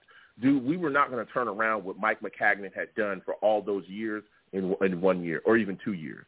You got to think we were literally in a rebuild for a rudderless. I mean, a nothing rebuild for, 5 or 6 years McCagnon was here. His first draft class busted out completely. There's no guys here from that class. And if you look at all the rest of the draft class, you want to wonder why we're so bad now is because a lot of those guys are busted out. Darren Lee, bust. All these guys, bust. There were so many busts in those drafts, and when you miss out on that, on those players, when you miss out on that talent, it affects the roster going down because generally you're going to evaluate a draft class 3 years after. Well, most of those guys aren't even here. Hell, he was cutting guys a year after he was drafting them. So I think trying to build up, a lot of Jets fans thought, okay, Joe Douglas here's all those guys here, we're going to be good in a year. We're not going to turn around that fast. But what he has done is he set us up for big-time success, particularly in the draft. He's supplementing. He picked up a couple guys, like I said, even some of the veteran guys he brought in, Vinnie Curry, Coleman, all these guys. So, okay, I can fill these positions, right, running back, and we got another situational pass rusher and bringing in guys in, but I can also really attack other positions in the draft. Becton, I thought, was a really good draft pick. Mims, I thought, was really good. Ashton Davis looks like he's a guy that can, you know, start at safety for us. Even him getting a guy like Mann. You know, Braden Mann, he's one of the better punters in the league. He's really, really solid. He was leading in, like, Pro Bowl voting at one point as a young player. Becton looks like he's going to be, you know, an all-pro year after year after year, you know, at left tackle. He's the best offensive lineman that we have. He's done quite a bit, but he's not going to turn around everything that McCagnon did in those years just in a second. I think he's done quite a lot, and that's my next question for you. You know, when you look at this situation, this draft coming up, because you talked about, you know, not going after these guys because we don't have the infrastructure to really support them. So I'm guessing you want to stick with Sam at this point. You're willing to stick with Sam Darnold. What team would you be looking to trade back with if you're trading back? What team are you looking to trade back with that you think that that could allow us to continue to build this football team correctly and really give us a solid haul? People are talking about Carolina. People talk about the Broncos. I think what's the farthest that you're willing to go down? That's the farthest that you're willing to go down? Yeah. I'll go down to Carolina because I look at it like this, Joe. If this draft, I have to leave with Penei Sewell, and I have to also leave with Ja'Marr Chase. Or, you know, we can get another receiver as well. But those are the two guys that I want, Ja'Marr Chase and Penei Sewell. We have to start adding some real live blue chip talent to this team. And until we do that, we're going to be in the same situation year in and year out. I don't want to have to be able to – I don't want to get a quarterback and, you know, hope and pray and wish, because I look at it like this. I look at what the Cardinals did, right? They said, you know, we don't want Josh Rosen. We'll take Kyler Murray. Kyler Murray, excellent football player, right? But how many times have they been to the playoffs? Yeah. Well, they're still building and putting things interesting, together. They're still building and putting things together. Did they trade for DeAndre Hopkins? Yeah, they did. Yeah, they made that move. You know, it's I'm more so about team and building teams the right way. And just because there's a quarterback out there, you know, if he's not the guy, I don't want him. You don't build teams like that. So that's where I'm at on it. You know, I don't know why everybody's getting excited about talking about quarterbacks, because if you draft a quarterback at 2, you literally set yourself back for at least 2 to 3 years, because our division is tough. We have a lot of defensive talent. We have a lot of great defensive coaches. So whatever our young quarterback is going to go against, I mean, he's going to have to hit the ground running. You know, even Sam, I'm scared for what Sam was going to have to go against, man. You know, if he stays. You know, these guys are defensive wizards, man. Yeah. I mean, like you said, McDermott. I mean, that guy's a monster. Yeah, there's our division's going to be tough, and we're going to get after it this year. We'll see, but I think we have what it takes, especially with Joe Douglas, you know, at the helm there, our GM. I think he's going to be able to build out. Monty, I got to get back to the rest of these callers, my man. All right, listen, next show I want to hear from you. I don't know how you keep. Oh yeah, definitely. I don't know how that keeps happening. But I'm always going to slip past security. All right, take care. We're going to slip that up. All right, you have a good one. You know. How is this happening? How is Monty getting by security every single week? I mean, is he paying y'all more than I'm paying y'all? Like, come on. Goodness gracious. We're going to keep getting to these lines. 515-602-9639. 515-602-9639. Call in. Take a live caller. Do not call in and curse on my show. I'll get you out of here. Get you out of here fast. I'm talking fast. Faster than who got rid of Adam Gates. Get his ass out of here. He's done. Gone. You know what I'm saying? We've moved on. It's all gas, no brakes over here. Joe Douglas is our general manager. We're having good times, man. We're going to keep it moving. We got bright future ahead. All right, the Jets are putting it together. So continue to go to these calls. 518, I'm coming directly to you. 518, you're a new caller. Give me your name, where you're from. Give me your thoughts on the Jets quarterback situation. Are you thinking Zach Wilson or Justin Fields? Hello, it's Jimmy from Myrtle Beach. I spoke to you last week, babe. How you doing? Oh, what's going on, Jimmy? How's it going, my friend? No, just peachy. As far as the quarterbacks go, you know, everybody's leaning towards Zach Wilson. And you got to realize Joe Burrow last year was a one-year wonder also. Mm-hmm. And look how great he was for Cincy. You know, if they had a line, I mean, they look better than us. Now line sucked. But anyway, I want to get into the 17-game season. If you think about it, we're going to have 3 preseason games and 17 regular season games. That's 20. The old system was 4 preseason games and 16 regular season games. That's 20. What's all the hubbub? I don't understand. I think what people are talking about is that more that live action feel as far as more actual season games. You know what I'm saying? I get that it's like, you know, people are just like, hey, it's whatever. But again, one of those preseason games, generally you wouldn't play your starter, so you just wouldn't see anybody out there. I think now when you look at especially with the preseason, again, like you said, going to 3 games, you're going to cut that. There's going to be less time for guys to really show, you know, what they have. So you're going to have guys on that roster bubble that are going to have to show up or, you know, really not be able to play because a lot of times that 4th game you would see guys really be able to put things together. But, you know, one more game out there, it kind of is what it is. I know there's some players that are upset about it, like Alvin Kamara is going off. But like you said, you know, I look at it, hey, you know, one more game, more season, more football. I mean, it is what it is. Can you not enjoy it? You know what I'm saying? So I like it. I like the move there. But I want to get back where what you were talking about when you were talking about, you know, the quarterback situation there. And I'm looking and I'm saying to myself, like you said, a one-year wonder with Wilson, I get it. You know, I look at the situation. I say, hey, the schedule is a little soft, man. Like, you know, you weren't playing like the best of the best, but it is what it is. You went out there, you chucked the football around. The arm talent there is phenomenal. But I'm a little concerned about other things, though, like the durability. Are you concerned about that shoulder? Are you concerned about that shoulder? Because a lot of people aren't necessarily talking about it, especially a lot of Jets fans. They're just sold on Zach Wilson, and that's that. But are you concerned about that labrum and the fact that it's been, you know, an issue for him since high school?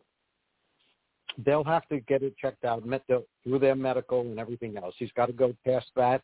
And if everything is A-OK, boom, he's in. But, you know, there again, talking about him like a one-year wonder, which he basically was, and Fields has been doing it for a few years now. I mean, last year he was the number 2, you know, behind Trevor Lawrence. Now all of a sudden, boom, here comes Zach Wilson. Now, he did play great. He does look good. He's got great form. He's got a great arm. That game that he lost against CCU, I'm in Myrtle Beach, so I definitely watched that game. He really looked good in that game. He didn't really screw up or anything else. I mean, he lost it. You know, he threw the last Hail Mary. So, I mean, that's a 50-50 ball anyway. So, I mean, he still looked good against them. So, but, I mean, I'll take either one.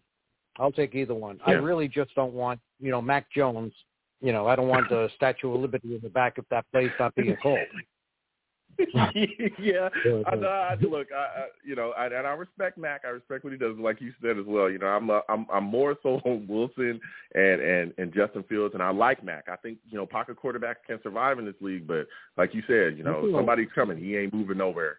He's a Statue of Liberty. He's going to stand there. But my next question for you, and my last question for you is, like you talked about, you want to take either one of those quarterbacks, Justin Fields or Wilson. So what are you doing with Sam Darnold? Like, are you keeping him on the roster? Are you moving him? And if so, where are you trading him to? I think after seeing that ticket information poster with Sam Darnold's name and face on it, I don't know what they're doing. I don't know if you're going to keep him and wait until something actually happens. You know, somebody's got to either, you know, get hurt or die or something like that, and their team is going to want to get Sam Darnold. But I don't think, you know, the Jets really ruined him. I feel sorry for him. My heart bleeds for him. But my head is saying, you got to get a new quarterback. You go with the new regime. You start fresh, all bases. And Joe's going to do it through the draft, and this is it. He didn't draft him. So, we'll see what goes on. And, you know, listen, Jimmy, I'm right there with you, man. We'll see what happens going forward. And like you brought up, you know, that ticketing, you know, Sam's all over that. You know, and you want to sell tickets, you got to sell who's going to be out there, who you're going to be playing with. You know, maybe that's a smokescreen, or maybe they're tipping their hand. You know what I'm saying? So we'll see what happens. But, Jimmy, I got to get into the rest of these lines. Listen, I want to thank you for calling in, my friend. You have yourself a good night. Listen, man, there's a lot of people talking, all right? Listen, that ticketing stuff, that's serious business.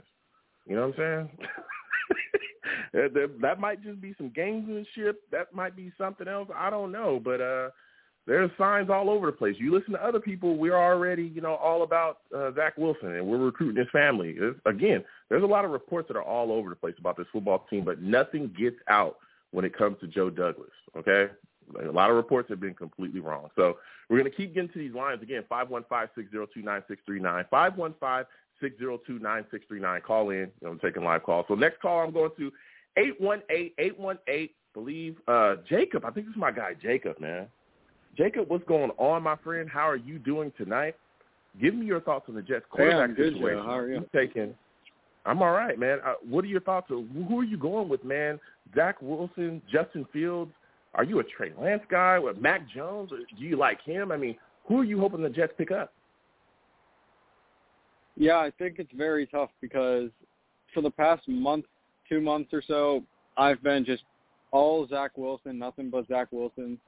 And I'm not really a guy who looks into the pro day that much. I think it's kind of, I mean, it's expected for quarterbacks to make throws. I don't know why everybody, you know, claps their hands and bows down and goes crazy on social media when guys make throws that are impressive, because that's, I mean, that's what they're expected to do. They're top prospect quarterbacks. But thinking about it again, it really to me depends on what our focus is on more. If we're looking for a guy who's really just all arm. You know he's going to be popular with the New York media. Everyone's going to love him.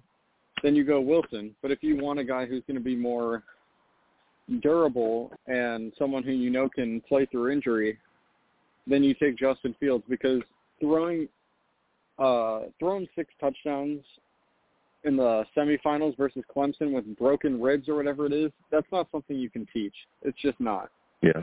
So if you want someone, and you know Justin Fields is, if you want someone who's more competitive, you take Justin Fields too. You know he's got that tough prospect coming out of high school, goes to Georgia, transfers to Ohio State. He's got the competitiveness in him, and that durability to throw six touchdowns against a top team with a broken rib is just, you can't teach that. Yeah. Yeah, and I mean, again, and this is, you already, you know, bringing some great takes, like you said as well, what he did to Clemson, and he outdueled, you know, Trevor Lawrence, who, you know, is a generational talent. He went out there and just absolutely stole the show that night, and there were people that were just besides themselves about him. I remember the takes were flying, him, you know, possibly being the best quarterback in the draft. A lot of people were saying all kind of things were going, and like you said as well, playing with broken ribs, going out there and still doing your thing, that shows a level of heart and grit that is just, it's unbelievable. Yeah. You have to want that. You have to will that. You know what I'm saying? So I like that as well. But one thing I like as well too, Justin, and you were touching on all his, you know, aspect. I'm sorry, Jacob, you were touching on all his, you know, the aspects of his game was his physical ability. He ran a 4.4 and he slipped. He ran a 4.4 at his pro day. He's a guy that's athletic, can move very fast. I'm looking at him and I'm saying, dude, his offensive skill set, some of the things he could do could really open up our repertoire as far as what our offense can run. RPOs, all those kind of things can be ran off of him because he'd be so deadly with his feet. Do you agree with that, my friend? Yeah. Definitely. I think I'm one of the people who, I know a lot of people like to say, oh, you know, the trend's going to change, but I am one of the people who believes that Ohio State quarterbacks just don't pan out in the NFL that well. I know he says, in all honesty, I'm different than those guys, but I mean, what are you supposed to say? Are you supposed to say, yeah, I'm going to continue the trend. I'm going to suck in the NFL. Do not take me. I repeat, do not take me. It doesn't work like that. So I do think he will be different than some of the other Ohio State quarterbacks. Yeah. And I think definitely when you talked about the different things he can add to our offense, they're all true, because running a 4.4 as a quarterback, I mean, I don't know how accurate the pro day 40 times are, because it seems like everybody's running a 4.4. Because when people are doing it by hand, a 4.35 and a 4.5 are basically identical. I mean, you really need a computer to get the most accurate, but I think we all know he's athletic and fast, and those RPOs are something that, it's definitely a new thing in the NFL. It's not something that used to be really popular, but I think if that's the direction we're going towards, where we want to run a lot of RPOs, then you take Justin Fields, because you know he's going to do that well. Yeah. Yeah. You know, and again, that's something, again, that's you know, a wrinkle in NFL. A lot of people are running it. And if we're moving on from Sam Darnold and we're going to take a quarterback, Fields is the guy that really opens that up for you. And that's what leads me to my final question for you. When you look at this situation in the draft, if we do take a young quarterback, where do you think we actually end up sending Sam Darnold? Or are you in favor of keeping Sam Darnold on this roster? I would like to deal him, but I trust Joe Douglas now just more than any general manager we've ever had, because time and time again, whether it's in the offseason, the draft, or during the regular season, I've doubted him, and I'm just questioning what he's doing just over and over. Like, even just a few weeks ago in free agency, like, why aren't you making any moves? It's been 5 minutes, and we haven't heard anything yet. What's going on? And just finally, you know, he gets to these good moves. And time and time again, whether it's Jamal Adams, just nobody – we didn't expect him to be able to get 2 first-round picks for Jamal Adams. But he's very patient, and he waits for the right offer. And when he traded back for Denzel Mims, when I saw that Denzel Mims was there for us originally at pick, I don't know what it was, like in the 40s, and then I see him trade back, I'm like, what the hell? Why is he doing this? He just lost a chance on a generational wide receiver, and then he's there in the 60s, 59 or whatever it is. So I think he'll make the right move with Sam Darnold. I'd be more likely to trade him now, especially if we can get a second for him. You deal him, even if it's right now not on draft night, because it's really not a secret anymore that we're taking a quarterback. I know he's trying to be secretive about it, but it's not a secret anymore. Everybody knows we're doing it. So if someone offers you a second-round pick, you say yes, you hang up the phone, you wish Sam Darnold well, you thank him for everything he's done, and you say adios. Wow. Listen, Jacob, this was a great call from you, man. This was a great call as usual. You really bring some solid takes, man.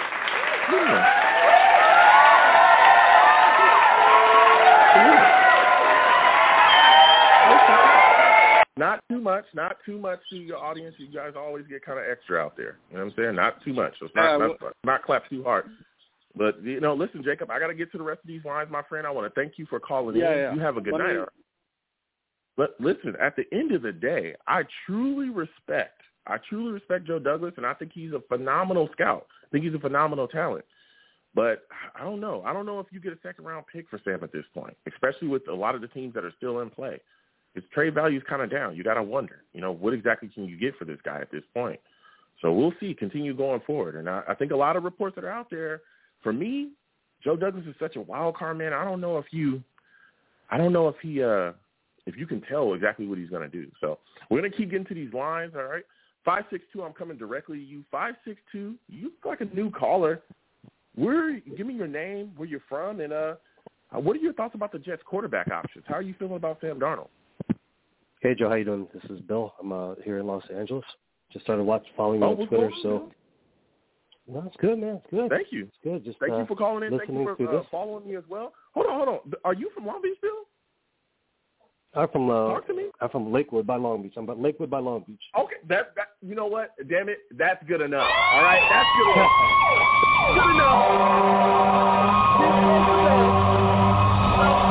that's good enough. Good enough. He's close enough. He ain't from Long Beach, but damn it, it's close enough. You know what I'm saying? Salute to you. All right, from an LB guy, salute to you. I respect Lakewood, dude. Go ahead. I'm sorry, Bill. Go ahead. Give me your takes really quickly on Justin Fields and Zach Wilson. How are you feeling about it?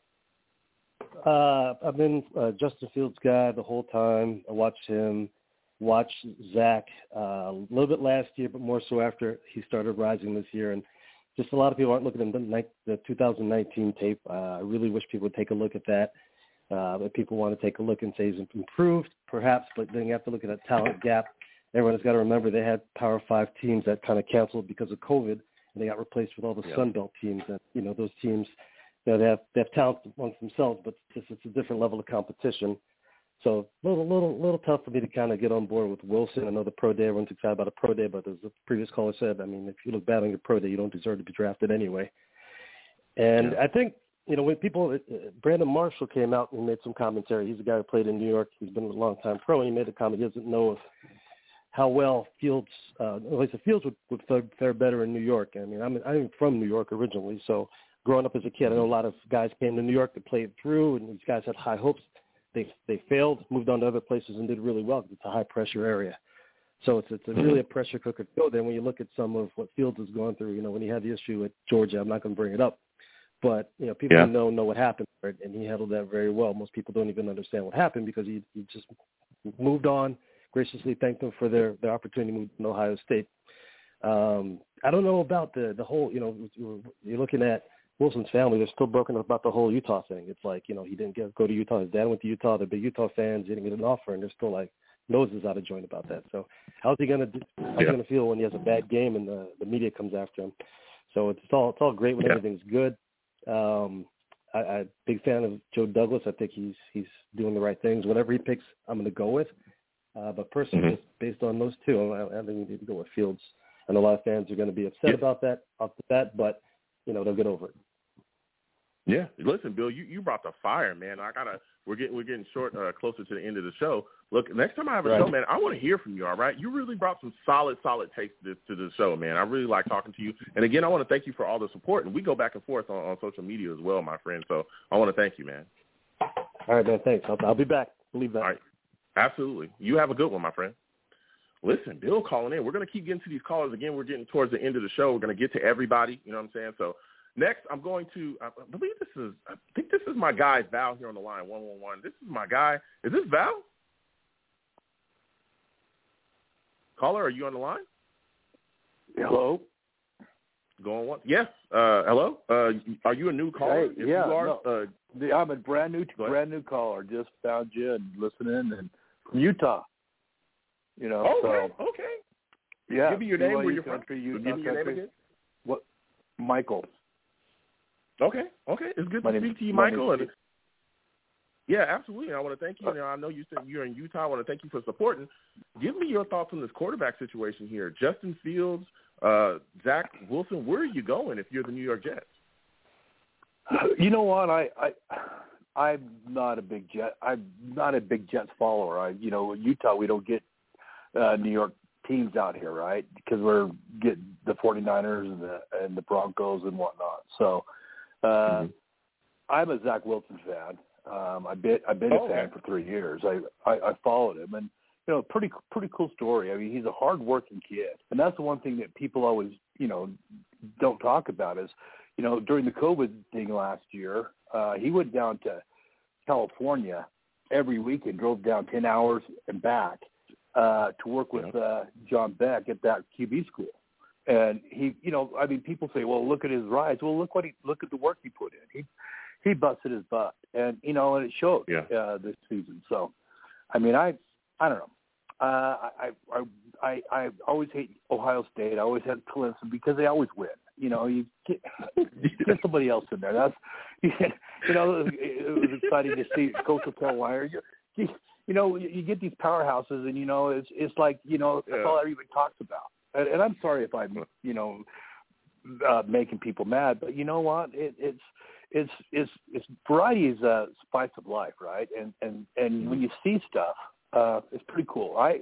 I if you saw anything on Wilson's film this year, he was amazing. I mean, I saw every game and the throws he made and the accuracy and what he did. And he didn't have a lot of talent. I mean, people say he was open, you know, had all day in the pocket, but man, you know, I mean, not really. If you see the games, he was getting pressured, and he did some pretty cool stuff. So, you know, 3 interceptions. Yeah. One was in his first game. One was in that Coastal Carolina on a Hail Mary at the end of the half, where, you know, threw it like 65 yards, and you know, I mean, his guys didn't come back and knock the ball down. So I mean, it's like, you know, the first game was in Navy. The ball got tipped. So 2 of the 3 were throw them out, right? I mean, that it happens. You know, I pretty impressive. So anyway, that's my take. No, listen, and again, I want to thank you for calling in, Michael. Listen, I hear you, but for me, there's more of a question about, you know, you look at the 2019 tape, and there were big struggles in the fourth quarter. Yeah, but he was hurt. He was hurt in high school. That's a big question too.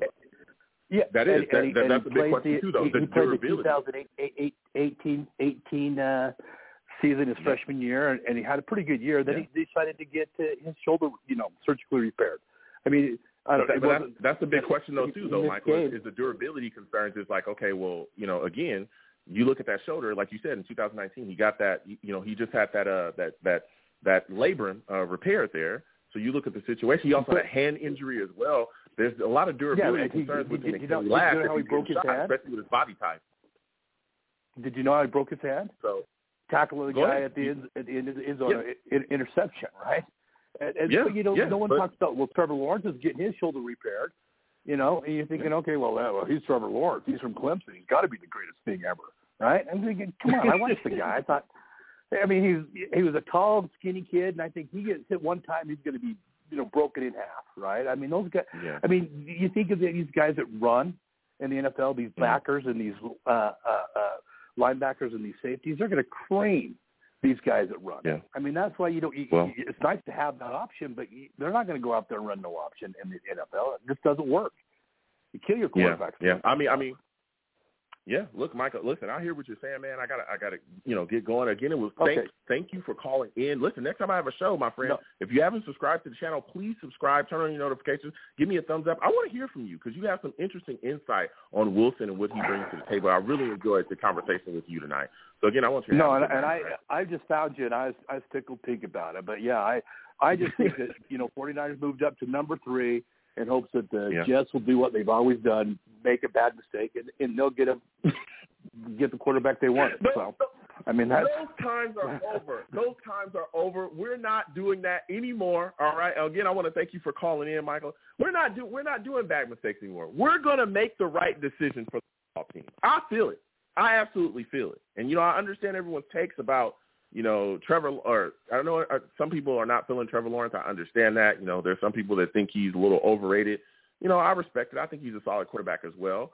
Zach Wilson, again, I think is phenomenal talent, but there's some questions there. Even with Justin Fields, even though I'm a Justin Fields guy, I think he's unbelievable. But I think, there's some questions about, him as well. His ability to, his, the thing where he holds on to the ball a little bit longer than he should, but some of those things can be coached out of him. But you look at his level of talent that he's playing against, you look at what he's done within those offenses, let me tell you, that guy's put on, especially in that bowl game. But you watched throughout that entire season, he was doing his thing. So, listen, I want to thank everybody for watching tonight. It was a phenomenal show. I want to thank everybody for calling in as well. Salute to everybody. I want to thank again, it was great to talk to everybody. I got to everybody tonight. I think I may have missed one person. I apologize. But, again, we'll continue to do shows. So now we're going to close out. Listen, I'm the man of the people. I'm here for the people. Let me shamelessly promote my Facebook page. Everyone go on Facebook, search The Long Beach Joe Show. Like that page. My content's up there. Go ahead and give it a listen. Message me. I'll message you right back. I love going back and forth with folks about this football team. Also, leave me some feedback. I love hearing about what you folks think. The Long Beach Joe Show. I'm also on Twitter as well at YoungJ000. YoungJ000. Go ahead and follow me. I'll follow you right back. You want to troll me? No issues. I'm the troll that lives under the bridge. I will troll you right back, and I will have my Darnold jersey on at all times. I don't know what we're doing with Sam Darnold. I'm hoping that we keep him, but if we move on from him, it is what it is. But I have my Darnold jersey on at this point, all right? Me and Joe Douglas, I'm saying? We're chilling, you know what I mean? So you can also follow the show as well at The Long Beach Joe on Twitter. I'm also on YouTube as well at Long Beach Joe Jets. Long Beach Joe Jets is where you can see all my content, the live streams, all that stuff. Please subscribe, turn on your notifications, give my videos a thumbs up. All right, I truly appreciate everyone that does. And again, folks, when you see me in person, all right, it is arms out, chest open, free hugs for everyone. Free hugs for everyone that will cost you absolutely nothing. I want to thank you folks for watching. I want to thank you folks for listening. I want to thank you folks for calling in. Without you people, I'm absolutely nothing. You folks are the absolute greatest, all right? So you people have a good one. Peace.